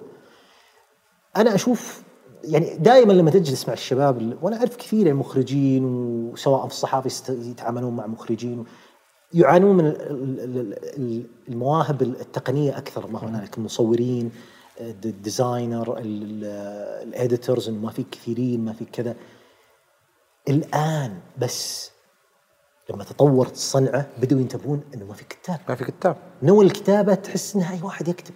لا مو بأي واحد يكتب. هذا أصعب واحد في العمل مع المنتج ومع المخرج. صح. إذا ما عندك منتج فاهم وإذا ما عندك مخرج فاهم مصيبة. ما راح تبدأ؟ مشروعك ما أصلا. راح تبدأ. ما راح حد يحط فلوس ويستثمر نفس فيه. الطريقة الكاتب. الكاتب يعني حالات نادرة في التاريخ اللي يجي مخرج يرقع فيلم مكتوب سيء.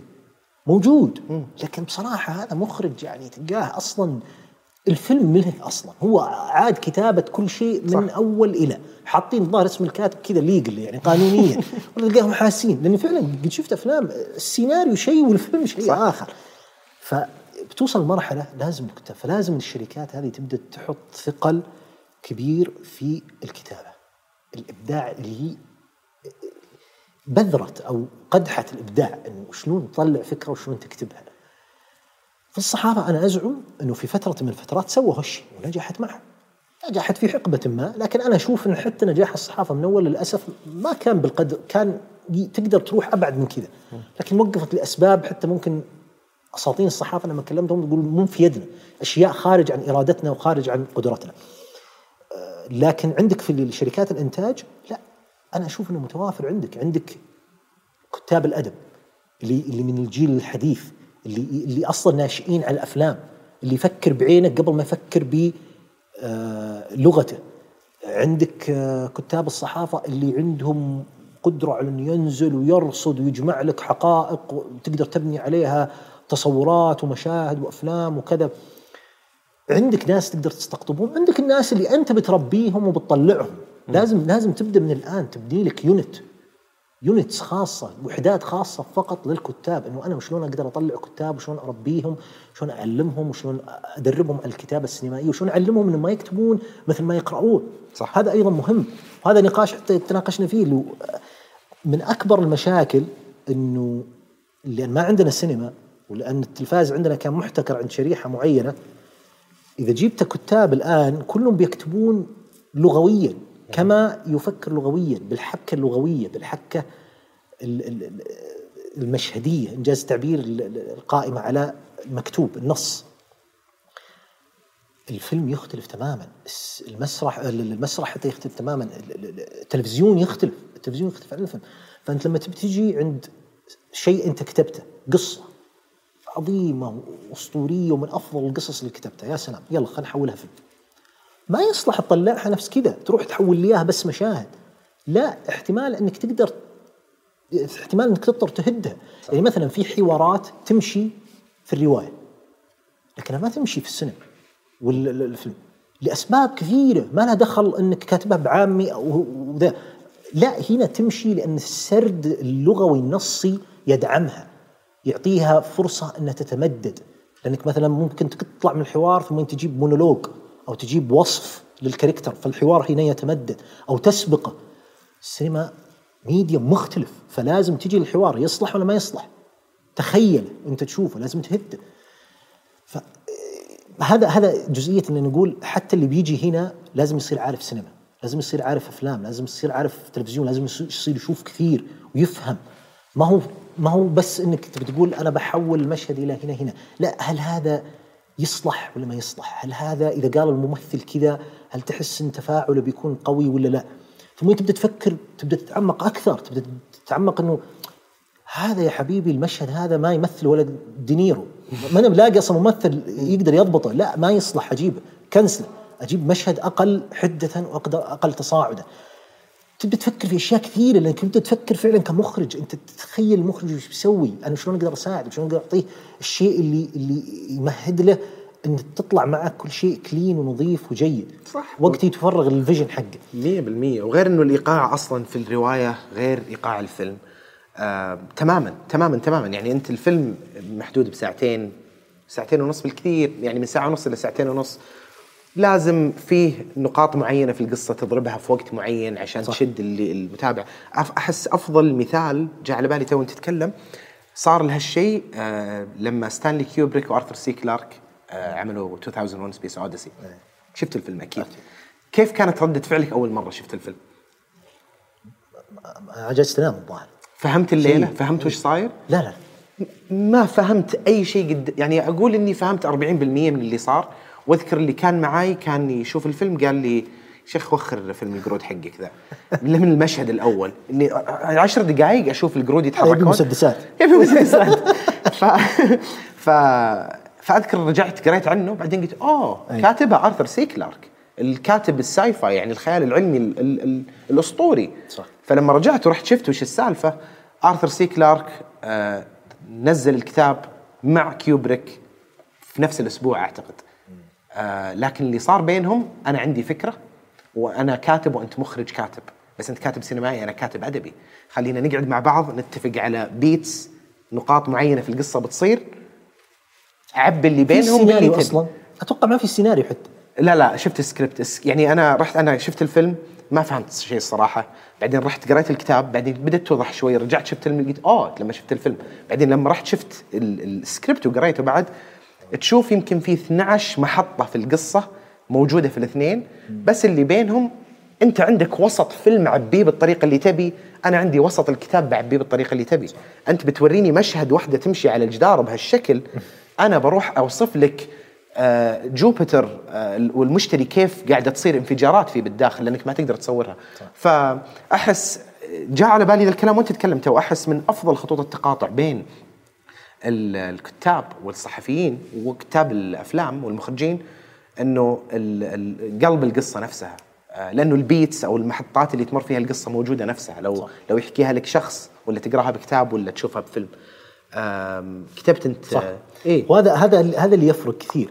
إنه التفاهم أول شيء بين الكاتب والمخرج وأيضا إن الكاتب اللي عاش كل عمره هنا في السعودية متعود على النص أكثر متعود على الوصف أكثر متعود على structure أو بنية مخصصة للسرد النصي يبدأ يتأقلم مع فكرة إنه السينما medium مختلف تماما.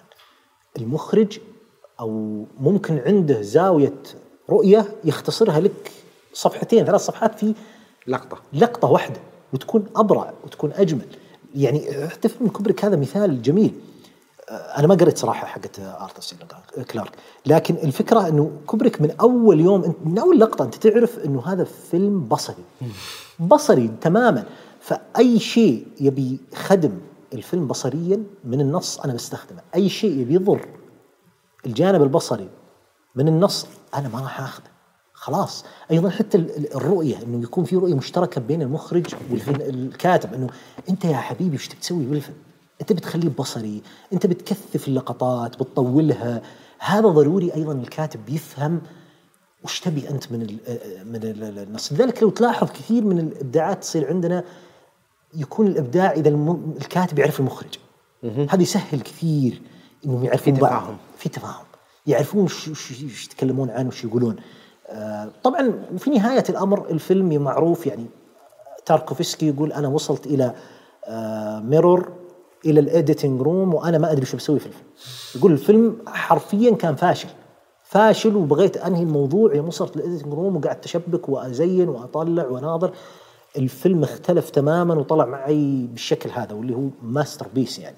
حتى على صعيد شعبي يعني. نجح في روسيا بشكل كبير. كان يلمس وتر. الروسيين عموما ترى باردين. إحنا نفسر دائما أفلام بعقليتنا نقول فيلم بطيء. الروسي ترى بطيء. الروسي يعبي من هالفودكا ويقعد كذا ويناظر. ويبغى شيء بطيء ويبغى شيء كذا. هدي معاك. إي هدي فال يعني نفس الفكرة هذه. يعني حتى أنا تكلمت قبل كم يوم عن سكورسيزي وفيلمه الوثائقي ليبويتس. هذا اللي طلع كان طلع طبعا هو فيلم في HBO. ثم لاحقا طلع في آه، سلسلة في نتفلكس لما تشوف السلسلة تعرف ليش سكورسيزي حتى هذا رد عليه واحد في تويتر يشوف جمالية أحيانا تويتر يكشف لك أشخاص يعرفون التفاصيل ويتابعون. نسيت والله اسمه. فارس أو فراس حاجة زي كذا. آه، يتكلم حتى عن فكرة التحرير. سكورسيزي براعته لو اخذت مثلا قارنت فيلم ليبوت- ليبويتس هذا مع فيلم ثاني يتكلم عن نيويورك نفسه. آه، كانينغهام نيويورك كان يتكلم عن مصور تابع لنيويورك تايمز. يصور ال fashion وكذا والأمور هذه. كلا الفيلمين يتكلمون عن نيويورك كلا الفيلمين يتكلمون عن شخصية جذابة غريبة. آه، okay هذا فيلم آه، يعني فيلم وهذا mini series لكن still نفس ال stage نفس الفكرة نفس العقلية. شوف الفرق الكبير بينهم. هذا يعتمد على ال character كانينغهام إنه يلاحق ال character ويخلي ال character هو اللي يقود الصورة هو اللي يقود ال visual هو اللي يقود كل شيء. فيلم تقليدي. documentary مع ذلك جميل رهيب. سكورسيزي لأن مخه شغال بطريقة مختلفة لأن الرجل يقدس ال editing يقدس إنه شلون يصنع سرديات وكذا. ال- السيناريو معه مختلف تماما. فبنى بطريقة آه، قال أنا بآخذ بصور هذا الليبوتس على امتداد أيام عديدة وبقول بشوف وين وين وين بيوصلني الفيلم، أنا متأكد إنه وصل إلى نهاية التصوير وما يدري إيش بيسوي، ثم دخل غرفة ال editing وجمع اللقطات وصنع سردية كاملة للفيلم. فايضا حالة الفيلم تفرق، انت أنت وش تبي تسوي بالفيلم؟ يعني هل انت هل أنا بعتمد عليك اعتماد كلي الكاتب؟ يعني Shutter Island مثلا سكورسيزي ما دمنا في- سكورسيزي الآن Shutter Island أنا أتوقع إنه النص عامل كبير برا في الفيلم يكاد يكون من أهم عناصر الفيلم بينما Wolf of Wall Street لا معليش. معليش النص ولا شيء. فيلم atmospheric جوي آه، حتى visual تمثيلي ال actors فيه مرة مهمين الممثلين. النص فيه ما هو ما هو مرة فاعل. فيعتمد هذا أيضا انت وش تبي المخرج وش يبي من الكاتب؟ الكاتب وش يقدر يقدم للمخرج؟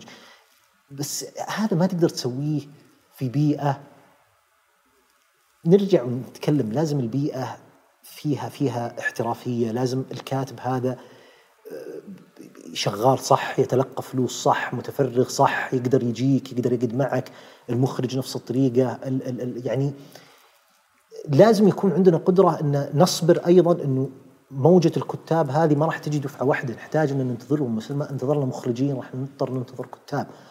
آه، فهي كذا تصير ويل واحد. فتداخل التخصصات بينفع كثير السينما لكن مو النفع اللي الناس يظنونه. لا لازم تأهل الناس اللي بيجونك هذولي. لازم تدربهم لازم تعطيهم فرصة إنهم يتطورون. قليل بيجيك واحد يعرف هذا ويعرف هذا.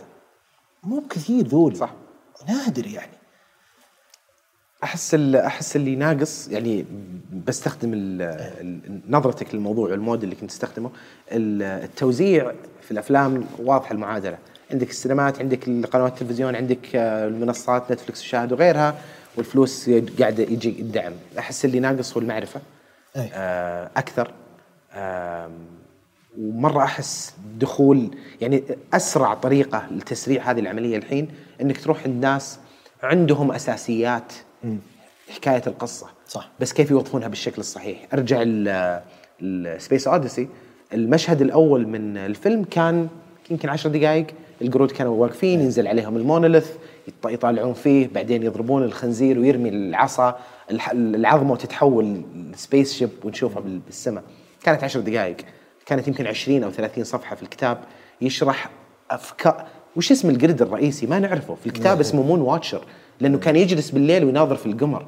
ونسمع افكاره والهواجيس وال فيعني الوسط يختلف. صح. آه شفت طلعت على نصوص كتبوها روائيين نصوص أفلام. تشوف ما زال عندهم ما تخلوا عن بعض ال ال ال التكنيكس وال وال والادوات اللي يستخدمونها في الكتابة. بس أعتقد إنها أسهل بكثير آه من إنك تبدأ من الصفر.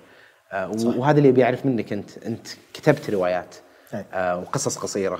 آه ودي ندخل فيها شوي نتكلم فيها. بس برضو عندك خبر أنت شغال على شيء الحين منها تحوله إلى نص. هل تفكر بعضها يتحول إلى نص؟ آه أنا شغال على رواية.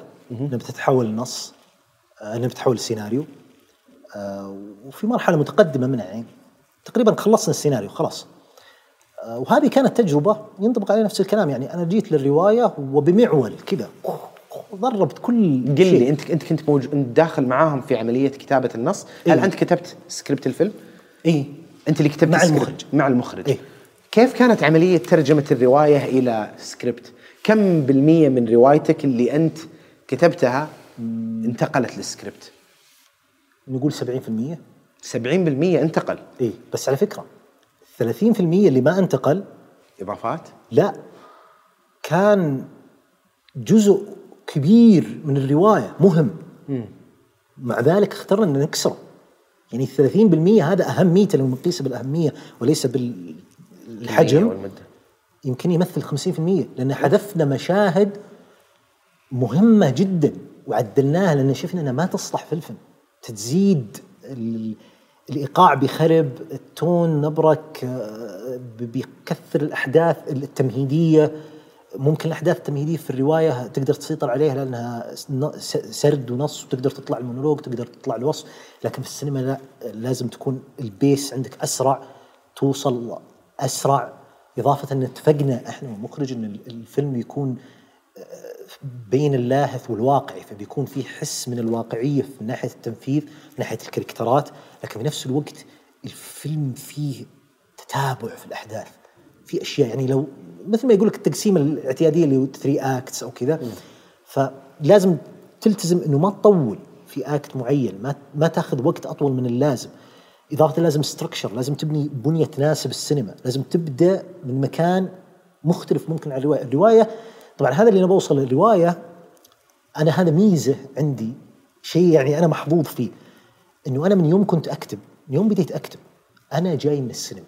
أنا أصلا دخيل على الأدب ولست دخيل على السينما. ف حرفيا أول قصة كتبتها في حياتي في 2010 قبل 2010 أنا ما أكتب شيء. يعني كان عمري وقتها 25 يعني صغير قبلها ما أعرف قصص بتاتا. فالفكرة إنه لما جيت أكتب للآن أنا أفكر بصريا. لذلك أغلب كتاباتي دائما كانوا يقولوا لي فيها حس سينمائي. لأنك تفكر بطريقة الصورة دائما أوصف المشهد دائما أوصف دائما الأتموسفير فيها قوي الجو. لو ت... لو تسمح لي كنت أقرأ الخلق الجديد؟ إيه. آم، وانصدمت من الوصفيات اللي فيها. أي. آم، صادق كانت سينمائية أكثر. حتى كانت فيه نكت في الوصف وما أشوف هالشيء كثير في, إيه. في الرواية. يعني آه، كان فيه الناتئ. الشخص الناتئ. يعني من اخل المرات اللي كنت أقرأ شيء آه، كانت الخلق الجديد. فقلت أوكي أنا ما عندي أي توقعات وين رايح القصة. أي. أول مشهد كان ال- ال- المقبرة واقفين الناس وش اللي صاير؟ فالمشهد كان برضو دارك شوي. فمشيت معها قلت أنا آه رعب يعني واضح لي إنها رعب. شوي لما مروا من عند قسم الشرطة ومكتوب قسم الشرطة وتحت مكتوب الله من الفضاوه اعرف الأشياء الصغيرة هذه الوصفية كأني قاعد أشوف فيلم. آه وعجبني بعد امتدادها. يعني وصفك للشخصية اللي كان بطنه ناتئ وشنبه ناتئ وكذا ناتئ. و وكله ناتئ. بعدين لما سمع جملة معينة نتأ ب- آه، نتأ فضوله بعد إنه انتبه للي قاعد يصير فبعدين إلى الوصفية اللي باخر ال- باخر الرواية قاعدين نسمع إنه وفلان الناتئ اللي خلاص صارت الازمه على الرجال و... سكت عليه خلاص. عيارة عيارة صارت عيارة فعجبني صادق الوصفيات هذه كانت مرة رهيبة وشدتني وعجبتني الصراحة بس بسألك سؤال ليش رحت للحوارات العامية؟ لأنك كنت توصف بالفصحى. آه بعدين الحوارات بالعامية أنا كل كتابتي حوارات عامية كلها ليه؟ هذا عاد نقاش عقيم يا ما دخلت فيه. لأنه أنا عندي أنا صار شخصيا ما تفرق معي أنا لا، لا، بالاخير لا. هي قصة واستمتعت فيها. بس لا، لا. كنت متساءل عن السبب لا لا دايما أي واحد يقرأ شيء لي يتساءل عن الشيء هو الشيء الملفت. آه، الفكرة وين؟ إحنا وصلنا إلى مرحلة لغتنا أصبحت آه، غير طبيعية أو متكونة طبيعيا. مع القارئ. فأصبحنا إذا فتح الشخص القارئ الكتاب هنالك زي الاتفاق الضمني اني بطلع من ذاتي وبروح إلى ذاتي القارئ. ليه؟ أهم سبب فيها اللغة. لأن الإنسان لغوي. الإنسان يتكلم أحيانا أكثر ما يفعل حتى. يعني كلا إحنا كائنات لغوية كثيرا حتى في في لغتنا البصرية وشلون نعبر وشلون نرفع ايدينا وشلون نقول كذا وشلون حتى حركاتنا القذرة اشاراتنا ذا واحد قطع عليك واحد. يعني مرة اللغة عندنا ليست مربوطة فقط في النص هي في كل شيء. فلما يطلع ويجي يقرأ فصحى الفصحى هذه لا تنتمي إلى حياته الواقعية بتاتا. فزي بيني وبين اتفاق ضمني حبيبي أنت بتاخذ الكتاب الآن خلاص. تترك ذاتك العادية عند الباب وتجي عندي إلى ذاتك الجديدة اللي تطلع الفصحى وتركب تركب قبعتها كذا وتقرأ. هذا أنا بالنسبة لي ما هي مشكلة متأصلة اللي يقولون أنتم تبغون تقضون على الفصحى لا ما ما, ما نبغى نقضي على الفصحى. لكن يجب أن نصل إلى مرحلة إنه كل نص يكتب باللغة اللي تناسبه. فإذا أنت تكتب نص يجب حتميا فيه انه يكون فيه عامية في الحوارات لازم تجيبها، ما تقول لا ما أجيبها، ما في أي دافع يخليك ما تجيبها. لكن في نفس الوقت لازم ترقق لغتك ال- السردية نفسها. فلو تلاحظ حتى اللغة اللي كانت مكتوبة فيها الخطبه الجديده باستثناء عدة مقاطع متعمدة، اللغة فيها صارت عالية quality أغلبها مروية. بسيطة إيه. بسيطة جدا يعني. يعني مرة من المرات كان عندي قصة في مجموعة بيت. كنت كاتب كان يستدعي إني أكتب لغة تراثية. آه، كانت قصة اسمها كتابة وذاكرة. كانت ال character يرسل رسائل لفلان من الناس باسم أمه. فأمه طالبة انه يصوغ الرسائل بطريقة فخمة وهو كاتب. فكتبت كتاب لغة لغة تراثية. فانصدم واحد من الشباب يقول أنت تعرف تكتب كذا ولا تكتب؟ ليه يخرب بيتك أكتب زي كذا. قلت طبعا أنا خريج تراث أنا بالنسبة لي الكتابة التراثية أسهل شيء أنا ممكن أسويه لكن ما يصلح. القصص حقتي ما تصلح إنك تكتبها بلغة عالية الفنية أو عالية الجودة أو عالية السبك أو عالية الزبرقة أو لا لازم هي روايات واقعية قصص واقعية. اللغة لازم تكون فيها فلات كذا سطحية مرة.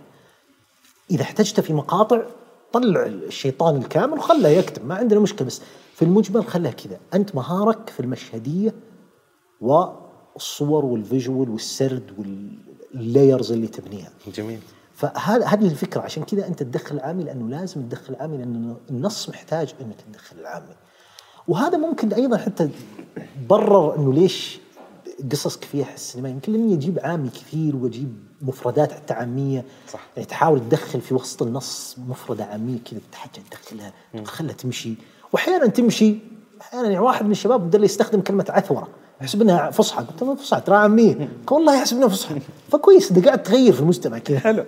ليه ليه كان السرد فيها بالماضي؟ قام فلان ثم ك- عرفت قصدي؟ يعني إيه. ما كانت إنه آه، يمشي فلان كذا كذا ويحدث كذا كلها في الماضي. هذه عاد يعتمد على الأسلوب. هذا أسلوب سبك آه، لغوي في في الفقرات نفسها يعتمد على المقاطع اللي أنا كتبتها. احتمال لأنه آه، أنا كاتب من وجهة نظر مستقبلية لأنه الرواية لو تمشي بتنتهي في المستقبل فكذا تمشي على الماضي. إضافة ان اللغة الأدبية دائما تستخدم المفردات العاميه للماضيه أو الافعال الماضية أفضل في التعبير تعطيك مساحة حرية أكبر إنك خط رجع انت ما بغيت تقدر تبني سردية جديدة للحاضر كذا. يمكن لأني قاعد أقرأ نصوص كثير الفترة دي استغربت لأن النصوص دائما تكون أي. الآن قاعدة تصير يقول وخرج- يخرج محمد يخرج. محمد كذا كذا يفعل كذا إي لا إنك تقرأ سيناريوهات إي. إي عشان كذا أتوقع المشكلة فين يا جماعة إي عندك طيب آه، متى الفيلم الجاي؟ آه، هل عندك أي تصور؟ هل تقدر تشاركنا هالمعلومات؟ والله ما أدري يعني صراحة هي ما أنا الكاتب يعني في واحد منتج وفي ما أدري المنتج يمكن يطب علينا فجأة الحين ما أدري لو قلت شيء. لكن الفيلم يفترض انه خلاص خلصنا السيناريو ويفترض انه يطلع في فترة قريبة يمكن العام المقبل أنا ما أدري يمكن اللي بعده والله ما عندي علم. العام هذا طبعا مستحيل خلاص. فال بيكون يعني هو بيستغرق مدة تصوير يعني ربما أطول من غيره لأنه أنت بتتكلم عن فيلم فيه شوي ملحمية إنجاز التعبير. في في أحداث كثيرة في شغلات كثيرة في تفاصيل كثيرة تحدث آه، فما تدري كيف راح ينفذ كيف راح ذا لكن أنا عندي ثقة مطلقة صراحة في في الشباب اللي معي سواء المنتج زميل المنتج أو زميل المخرج كلهم أصدقاء. وأنا وأنا هذا جزء يعني أنا أكون صريح معك يعني وأنا ما ودي أقول هالكلام لكن أنا بالعكس ودي أقوله من جهة ثانية عشان أبغى أرسخ نمط تعامل جديد. أنا يجيني أحيانا عروض. إنه ليش ما تكتب وكذا وأنا أتهرب منها ما أبيها. الفكرة مو بإنك تفرغ وبس تقعد وتكتب وبس. يا تكتب شيء عليه القيمة وبيقدر يطلع بشكل كويس يا أفضل لك إنك تقعد في بيتك وتستمر في وظيفتك اللي أنت شغال فيها وفي حياتك اللي أنت شغال فيها وتحمد الله وتقول أنا ما أبي كذا. على قد ما إنك نبغى نطلع كتاب محترفين يدخلون في كل مجال ويكتبون أي شيء مثل في الصحافة، الصحافة يا ما أنا دعست على نزاهتي الفنية مثل ما يقول جوز كوستازا. يا ما دعست عليها دعس عادي تدعس عليها بس في المجمل على الأقل تبغى تشتغل في أمكنة تحترم الرغبة في الإبداع صح. في الرغبة في التغيير. إي نعم ادعس النزاهة الفنية هذه مو مشكلة. هذا هذا أكل العيش لازم تسوي كذا. مو بس أكل العيش هذا هذا يعني ال human basic nature الطبيعه الإنسانية الأصيلة إنه أنت شد اللي يقطع لك. هذا موجود من من بدء التاريخ. هي business أنت لازم تشد لفلان ويقطع له فلان كذا وكذا. لازم تكون مرن في معاييرك الفنية. لكن مو ما يصلح إنك خلاص تبتذلها إلى درجة إنك أي واحد بيجيك بيقول لك يلا يلا خلينا نكتب وخلينا نسوي خلينا نفعل وكذا. فبالنسبة لي المنتج والمخرج بحكم إنهم أصدقاء بحكم إني أعرفهم كان شيء يعني خلاني أرتاح وأتخذ قرار وأنا مرتاح نفسيا إنه. النص بيطلع كويس العمل بيطلع كويس وإنه حتى لو صار فشل عادي تجربة حياتية خضناها مع بعض بعكس جري مع الشباب صارت. جري مع الشباب. رحنا ووسعنا الصدر وشفنا شو بيطلع معنا وصراحة مرة متحمس نجلس أنا وأنت والمخرج والمنتج اللي ما راح نقول أسمائهم آه، نجلس كلنا هنا مرة ثانية ونتكلم عن الفيلم بالتفصيل ونقارنه بالرواية اللي مبني عليها ويعني بقول لك إياها بكل صراحة أنت مكسب للصناعة هذه يخليك. والناس. اللي آه، من المجالات الثانية هذه اللي قاعدين يقربون قاعدين قاعدين يرفعون الوعي ويسرعون النمو بشكل أكبر صحيح. وما قدامنا إلا يعني كل خير إن شاء الله لا لا أنا أنا متفائل أنا متفائل صراحة لأنه مو بس بالسينما أنا متفائل في كل يعني أنا بعدد أسماء صراحة يعني معليش يعني عندك مثلا عندنا في الصحافة في الثمانية عندنا في ال production house عندك تلفاز عندك ميركوت عندك يعني عندك عندك شباب يبغون يسوون شيء مختلف عندك معنى. أنا هذه اللي لو يقول لك واحد فلسفة قبل كم شهر قبل كم سنة تقول فلسفة بيقدر يطلع أشياء. هذا دليل إن السوق راغب إنه يطلع شيء مختلف ويطلع شيء آه، كويس لكن يحتاج إلى فعلا حركة إنتاج قوية يحتاج إلى ناس مبدعين يبغون يحفون في الصخر وينحتون شيء جديد. وأنا أتوقع إنه البوادر موجودة يعني. حتى الفيلم هذا لما كنا نتناقش آه، ما ودي أستطرد فيه. كنا نتناقش آه، عن عن طبعا الفيلم أغلب أغلب ال settings حقه في بيئة صحراوية. ف دائما نتناقش إحنا الشباب عن إنه شلون ال atmosphere أو الجو موجود في السينما الأمريكية مثلا أخوين كوين. كوين آه، عند فارجو مثلا. فكنت أقول دائما من قال إنه ما عندنا أجواء تماثل الأجواء اللي تقدر تطلعها في فارجو الصحراء نفسها أجواء خرافية تقدر تستنبط منها. ذيب سواها فيلم ذيب بصرية ما كان تراب بس. بالضبط. الجبال والشجر وال ومع ذلك ذيب أنا أحس إنه ما قدر يطلع ال- ال- ال atmospheric هذا الجو الجو ال- ال- الخانق ال- ال- الصحراء اللي يشبه فارجو مثلا. صح. فعندك materials عندك أدوات عندك أشياء تقدر تسويها. مثل ما تناقشنا تو في الفيلم ال- ال- ال- ذا عن اللي يشتغلون في التهريب واللي يشتغلون ما ادري إيش. عندك materials في الحياة الواقعية. مو صحيح ما عندك. عندك أشياء تقدر تستغلها وتطلع من وراها قصص وتقدر تطلع من وراها أنماط تعبير وتقدر تطلع. تحتاج بس إنك تدورها وتلقاها وتحتاج إن في بيئة حاضنة لك كويسة. أنا أزعم إنه كل موجود المعطيات موجودة كل المعطيات موجودة باقي ندق سلف بس ها؟ بقول باقي ندق سلف لا. already داقين سلف الشباب بس خلينا ندعس acceleration نرد. نمره الله يسعدك يا شيخ شكرا لك سعيد مرة محمد. انبسطت أنا سعيد محمد. ما تتخيل. كيف وما ودي نوقف صراحة بس يعني ما ودي. أقعدك لا، لا. بس الجلسة الجاية إن شاء الله يعطيكم. العافية يا شباب.